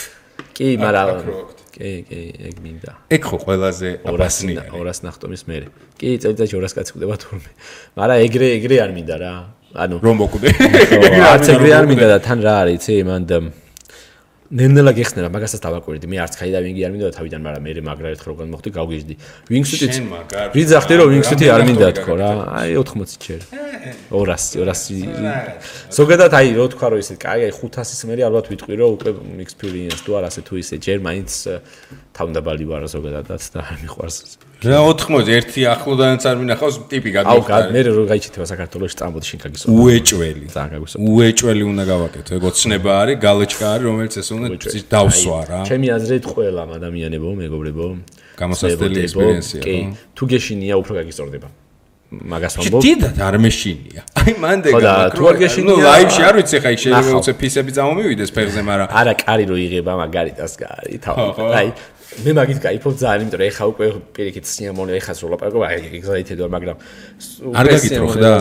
არა, არა, არა, სამ ბაი ახალ ექსპერიმენტებსა მე გები დადიხარ უკომ. არა, ეგ იმართებთან ეგ მომენტი, ეგ კაბინის გაღების და რაღაცა. მე მე ხო არა, ვერ, იმიტომ რომ საქართველოს ვერ დავხტივარ, როცა საზღვარგარეთ მივდივარ, თუ ახერხე პარაშუტის დაყებას, თუ ცალია, თუ წინას არ მეილები დავალა, ყველაფერი მე დავხტივარ და ისე მინატრება და ისე იშვიათად დავხტივარ, რომ გამიტრუხდა კი არა პირიქით და ხალხზე და პირველ ხტომერზე სახეზე მაგარი არაფერი არა, როცა თვითონაშიც იხარ და ხო ტიპს აქ 500 დოლარი გადახდილი და ჩამული ზის რა. და შენ მიხა სიხა შენი პარაშუტით ეხა უკვე ჩემი გადასახიდან кайფობ რა მეც ეგრე ვიყავი მაგათ ადგილას და ტანდემში ხარ ყველა პონჩი ტანდემში ხარ ისინი კი კლიენტები და ვუყურებ რა და პირველ აფრენაზე ჩვენ ეხა გვეძინება ხოლმე 20 წუთი უნდა რა მიიღწიო 4000-4300 და პარაშუტს მომიას წესები გაქვს რაში და მოიხსნი კასკას რაღაცა და ძინავს და გავხედავ ხოლმე ამ ტიპებს და ყველაფერს რა თვალიერს და ოვერთინკინგი რო ჭირს ტვინში რა. მე ეს გავივარე და მაგით ოვერთინკინგი რო გაიხდება რა. მე ის რამდენი ნახტომი გაქვს თავის იმას ეკითხებიან ხო როც რანდო იყოს ყველაფერი. მაგრამ აი კარი რო იღება, მან არ ვარ დედამიწაზე ხოლმე რა, სხვა განზომილება მართლა ვერ გადმოცევ სიტყვებით, როგორ ვიპოვე ჩემი თავი და აქამდე სად ვიყავი ვერ ხვდები რა. კარი რო გაიღება და ეს 4000 მეტრიდან დედამიწას რო უყურებ და არ ვიცი თუ ღრუბლებია შუაში, ვაფშე სხვა ღრუბლებს რო ზემოდან უყურებ და თან რო ვიცი რომ უნდა შეიგზო. თიდან რო უყურებ ღრუბლებს ხო მაგრა გიწოდება რა, მაგარი ხედია, მაგრამ გახარ რა. აქ იღება და პირველი 6 წამი ხო ვაფშე ორგაზმი არის რა. ანუ აი გადახტი 3 2 1 და ის აჩქარების მომენტი. ხო ხდები? ვარდნის მომენტი არის აჩქარება. ჯერ 0-ზე ხარ თან ნელა ჩქარდები აი ყველაფერს იაზე first friends უყურებ აი უკრებ ხელს და კრეფ მე 200 230 და თუ თუ გასწორდები ჰედდაუნი ან ლეგაფი ანუ აი და რავი რა ის მაგრამ მე ასე. აი მე არა უეჭველე ადრე თუ გიან ჟორიკა დადებს მაგ ვიდეოს იმედია საქართველოსიც იქნება ეგ შესაძლებელი მაგრამ ძალიან დამიწებული კითხვა იქნება. სიფრთხილიანობის პროცენტი რამდენია? Skydiving-ზე ძალიან ცოტა არის მაგის შანსი მაგითაც დაგაშვიდებთ ყველას იმიტომ რომ skydiving არის ერთ-ერთი ყველაზე უსაფრთხო სპორტი იმიტომ რომ სხვა პარაპლანებს და იმებს შორის ხო აი სოლოზე არ ვამბობ კიდე სოლო ისეთია შენ თავზე ხარ პასუხისგებელი და მქონია მაგალითად ერთხელ შემთხვევა რომ პარაშუტი დაშვებულზე დაბლა გამიხსნა ძალიან кай ხანი ვეჩალი ჩერა იმ ბოლოს გერმანიაში ვიყავი მაგრამ როცა ტანდემში ხტები როგორც კლიენტი ვერ მოვასწარი ვერა ვერ მოვასწარი ძმაო. ჩალი ჩობდი უბრალოდ. მე ხო ინერვიულებ ეს ფაქტი. მე კი არა რომ გაიხსნა პარაშუტი დავდექი ვიდეოში ჩანს რომ კამერა მეთარა 360 და აი მენა ბღაოდი და უ მეთი რაღაცა რომ დავჯექი მე გავაანალიზე რომ ვაფშე მარტო ვიყავი სადღაც გერმანიის მიყურებულ დროგ ზონაზე რა. რომ მოგდარიყავი შეიძლება აი ხანი ვერ მოეძებნა ვაფშე ვისთვის დაერეკათ რა.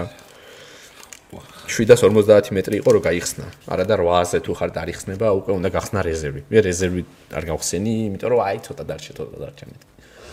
აა მაგრამ აბზრიალა. ხო და უსაფრთხო არის მეგობრებო იმის იმას ვამბობ რომ მოკლედ სამი რაღაცას ვიტყვი რა რომ პირველი ვისთანაც ხტებით ტანდემში ვინც დახტის მისთვის არის ეს სამსახური რენდომ ანუ რენდომ რა პროფესია დღეში ხტება 30 ჯერ 20 ჯერ ძალიან გატრუხებული აქვს და შესაბამისად ძალიან მარტივად სიარულზე კარგად ეცის ეს ყველაფერი და ზოგადად ყველაფერი დაპრევენცირებადია ასე თუ ისე ამიტომ მაგის რისკი რომ ტიპს ამი მოუვიდეს ან რაღაცა ეს თქვენთვის არის ახალი და თქვენ გონიათ რომ რაღაცა შვებით მაგრამ პირდაპირ რო გავუსწორო თვალი იმ ტიპის გადმოსახედიდან და ჩემი გადმოსახედიდანაც ჩემი გადმოსახედიდან არა იმას მაგარი გატროხებული აქვს ხოლმე ზოგადად. თან ტანდემში ხდები ტაქსისტი ხარ ანუ ხო ხო ეს ის ღირა ტიპის მარტო ხტომები როგორ ენატრებათ იცი ამიტომ ის რომ რაღაცა საშიშია ტიპის ფაქტორი არაა. პარაშუტი არის საერთოდ სხვა, არის ძალიან დიდი, რაც უფრო დიდია პარაშუტი, მით უფრო უსაფრთხოა რა. მაგიტო რომ დიდი ზურჩანთები აქვს იმათ და სოლოებს პატარები გვაქვს, ვერც შეგეტყობა. რაც უფრო პროხტები, უფრო პატარავებ რა, მაგრამ ისეთი დიდი პარაშუტია, ისეთი დიდი პარაშუტია, რომ აი ძალიან უსაფრთხოა და დაჯდომისასაც როცა დაამოხრუჭოს ლამის დაჯდები, სამხედროები საერთოდ არ ამოხრუჭებენ ვერც მართავენ პარაშუტს, მაგრამ ჯდებიან. ცოტა ფეხით კი ბათხო მაჯდებიან, იმ დროზე რა ცილებიან და მესამე, დივაისი აქვს პარაშუტს, რომელიც დაყენებულია რაღაც კონკრეტულ სიმაღლეზე, ტანდემის შემთხვევაში არ მახსოვს 800, არ მახსოვს 500, მე მგონი 500. თუ ხდება პარაშუტი, რომ თავისუფალი ვარდნით ვარდები, აი მაგალითად დაგეძინა შენს და დაეძინა ინსტრუქტორსაც ხო, არ ხდება ეგეთი რაღაცა, მაგრამ აი დაგეძინა ან გაბრაზდი ამოხედე და ჩაარტყი გათიშე და იმანას დაგარტყა გაკეთე. არ ვიცი რაღაცა მოხდა. თუ მიხდა პარაშუტი რომ თავისუფალი ვარდნით ვარდება და 500 აფრენის წერტილიდან 500 მეტრს უახლოვდება, თვითონ ხსნის ეს დივაისი, ანუ ყველასა, ყველა პარაშუტს აქვს ეგ ჩაშენებული, უნდა ჩართო ოღონდ არ უნდა დაგავიწყდეს. თავი, ძალიან მნიშვნელოვანი ასპექტია. მაგას ვაქცე ყურადღებას ჩართო ხოლმე.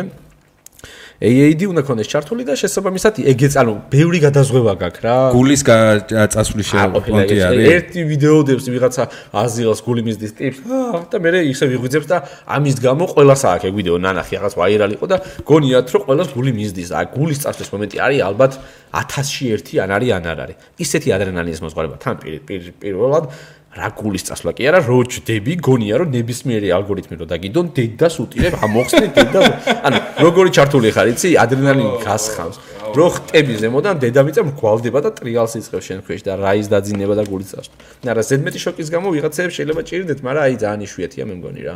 შეიძლება რომ დაждდე მე წაგივიდეს ეგ შეიძლება შოკი. უყურე ყველაზე მაქსიმუმ სიმაღლე რა საიდან არის გადმოხტომის მომენტი 4000-დან 4500-მდე შეიძლება რომ ჟანგბადის გადაში გადმოხტიერ. მე ვხტები ხოლმე 4300-დან 4000-დან 2000. ჟანგბადის გადმოხტომა შენთვის ანუ ეხა გიცდია?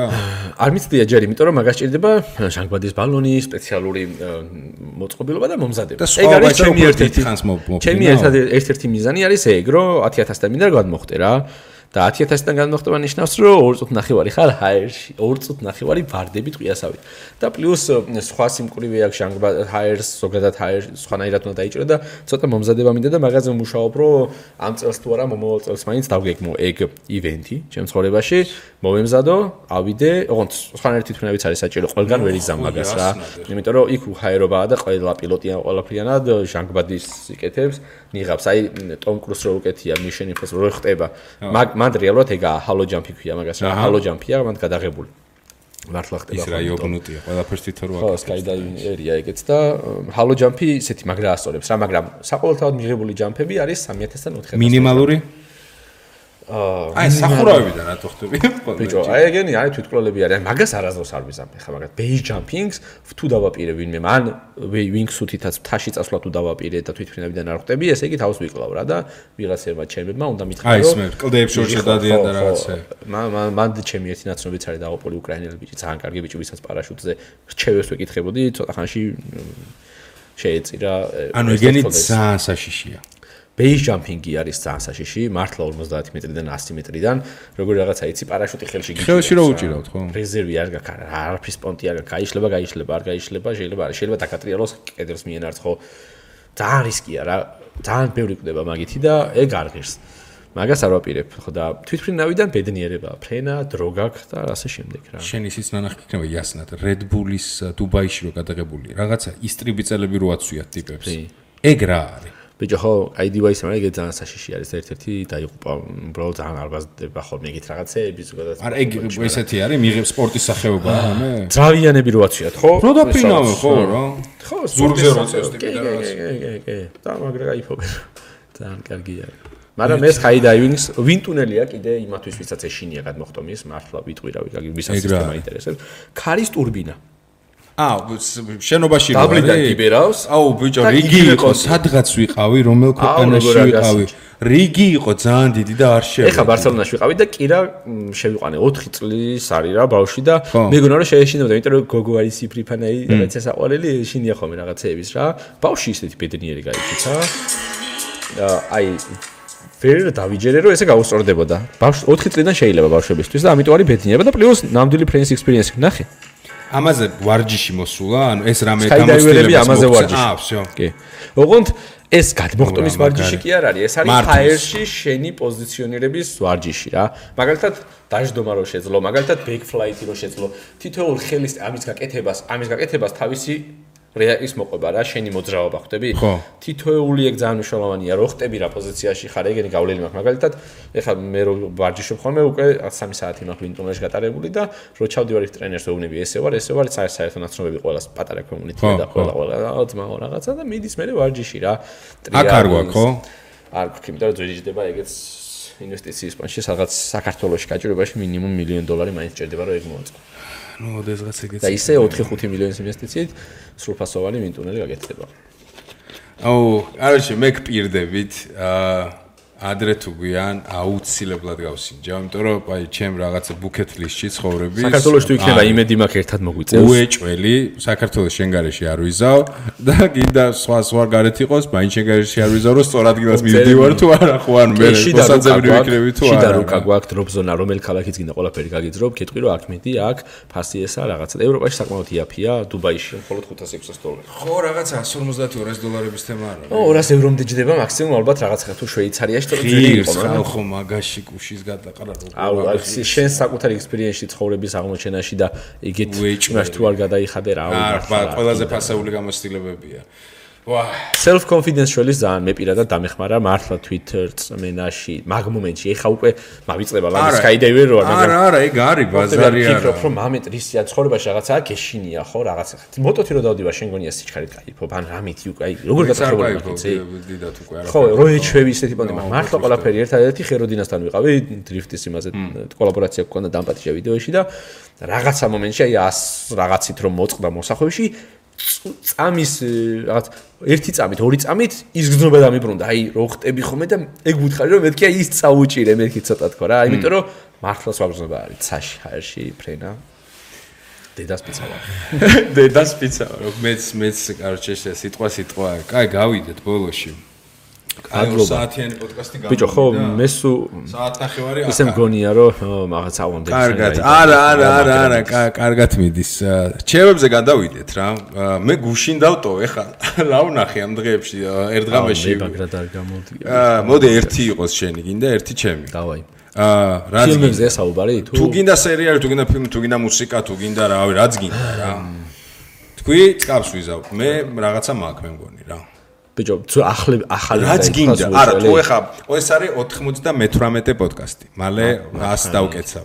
აა ეხა რამდენი არის ნაცვლი ხო ხდები? თუ რაღაცა ისეთ გენიალურს ამბობ, რომ იმსახურებს მე ასე თქმას და აიღოს მე ასე თქვა. არა, არ ვიცი, მე ვერ დავდებ შეიძლება მაგ მემართულებებში იყოს რამე ისეთი დოკუმენტური რაღაცა სანახავი, აი ვისაც ეს skydiving-ია რაღაცა ეგეთი პონტი აინტერესებს და სიტყვაზე შენ ნახე, შენზე ქონდა გავლენა ეგეთ დოკუმენტურს ან რა ვიღაცასაა გადაღებული ან ფილმი ან რაღაცა შეიძლება ეგ დატოვო რა. ხო, ანუ კონკრეტულად skydiving-ზე ზოგადად ხატრულები თუ დოკუმენტურები ნაკლებად არის, მაგრამ რამდენიმე რო თქვა და მე რომელიც გინდა ეშათ. ეს ვინ? რა მაგარი სტუმარებია. ციც ეს მესამე სტუმარი დაინახეთ? ვინ ახარ? ა პეპელა. აწა მიყვანოს რა. მოდის რა, ჩაგწერ მე. აიცანით. ზვიადი დავარქვა, იყო ზვიადი. ბიჭო, ფილმ ფილმების და სერიალების კუთხით მე პირადად ძალიან მიყვარს რაღაცა ისეთი ტერორისტებთან დაკავშირებული და პლუს რაღაც აქედან სამსახურების ისინი არ ვიცი და მაგალითად მაგ ამიტომ ჰოუმლენდი მგონია მან ერთ-ერთი ძალიან ისეთი ტოპი იქნებოდა იასნა ეხა.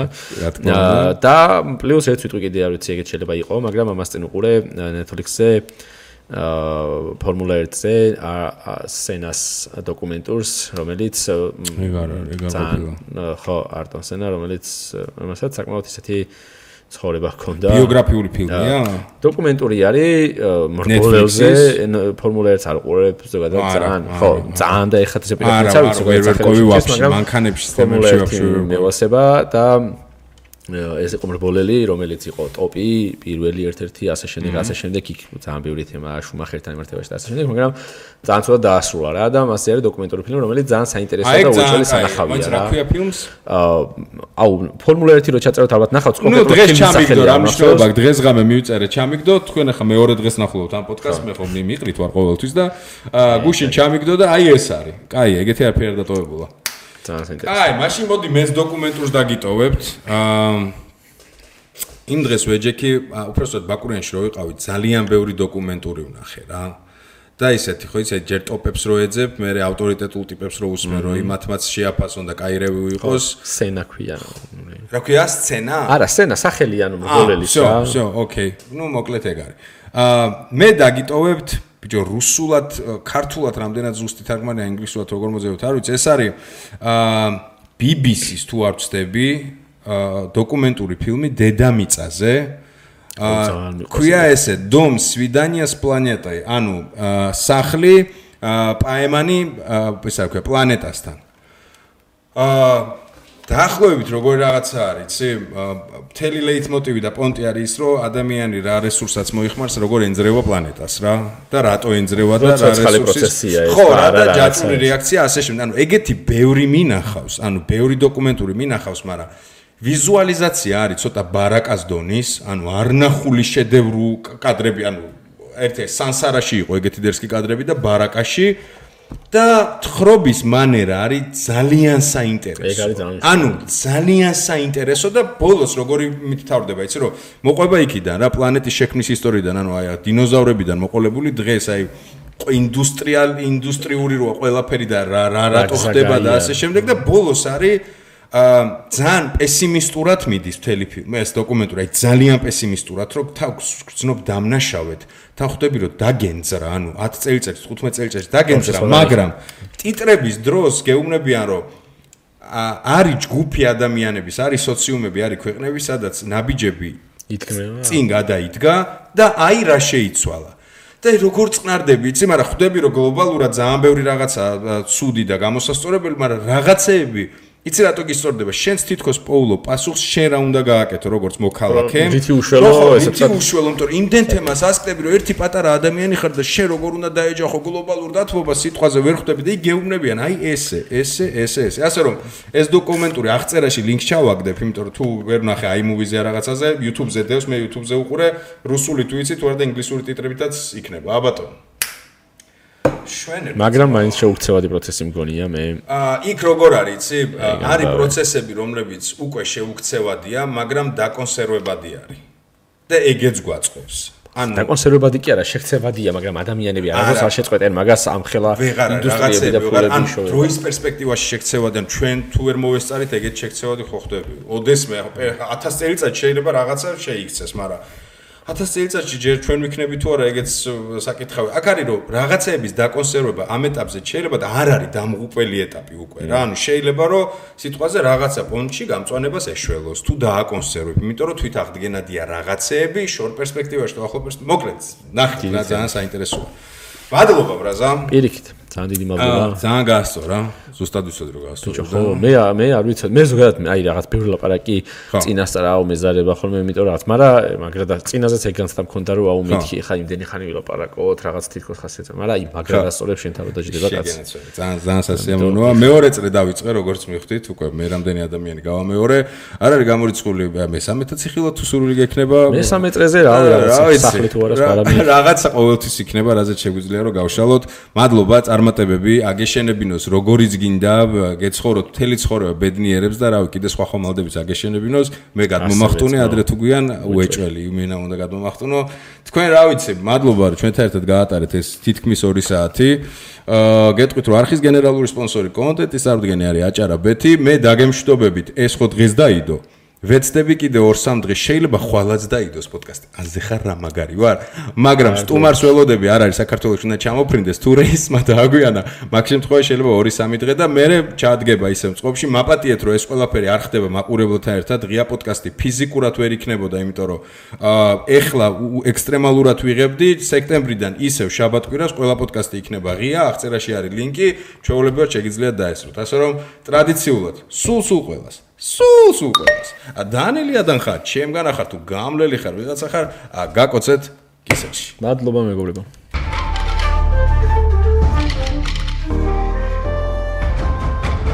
არა. სერიოზული პოდკასტი.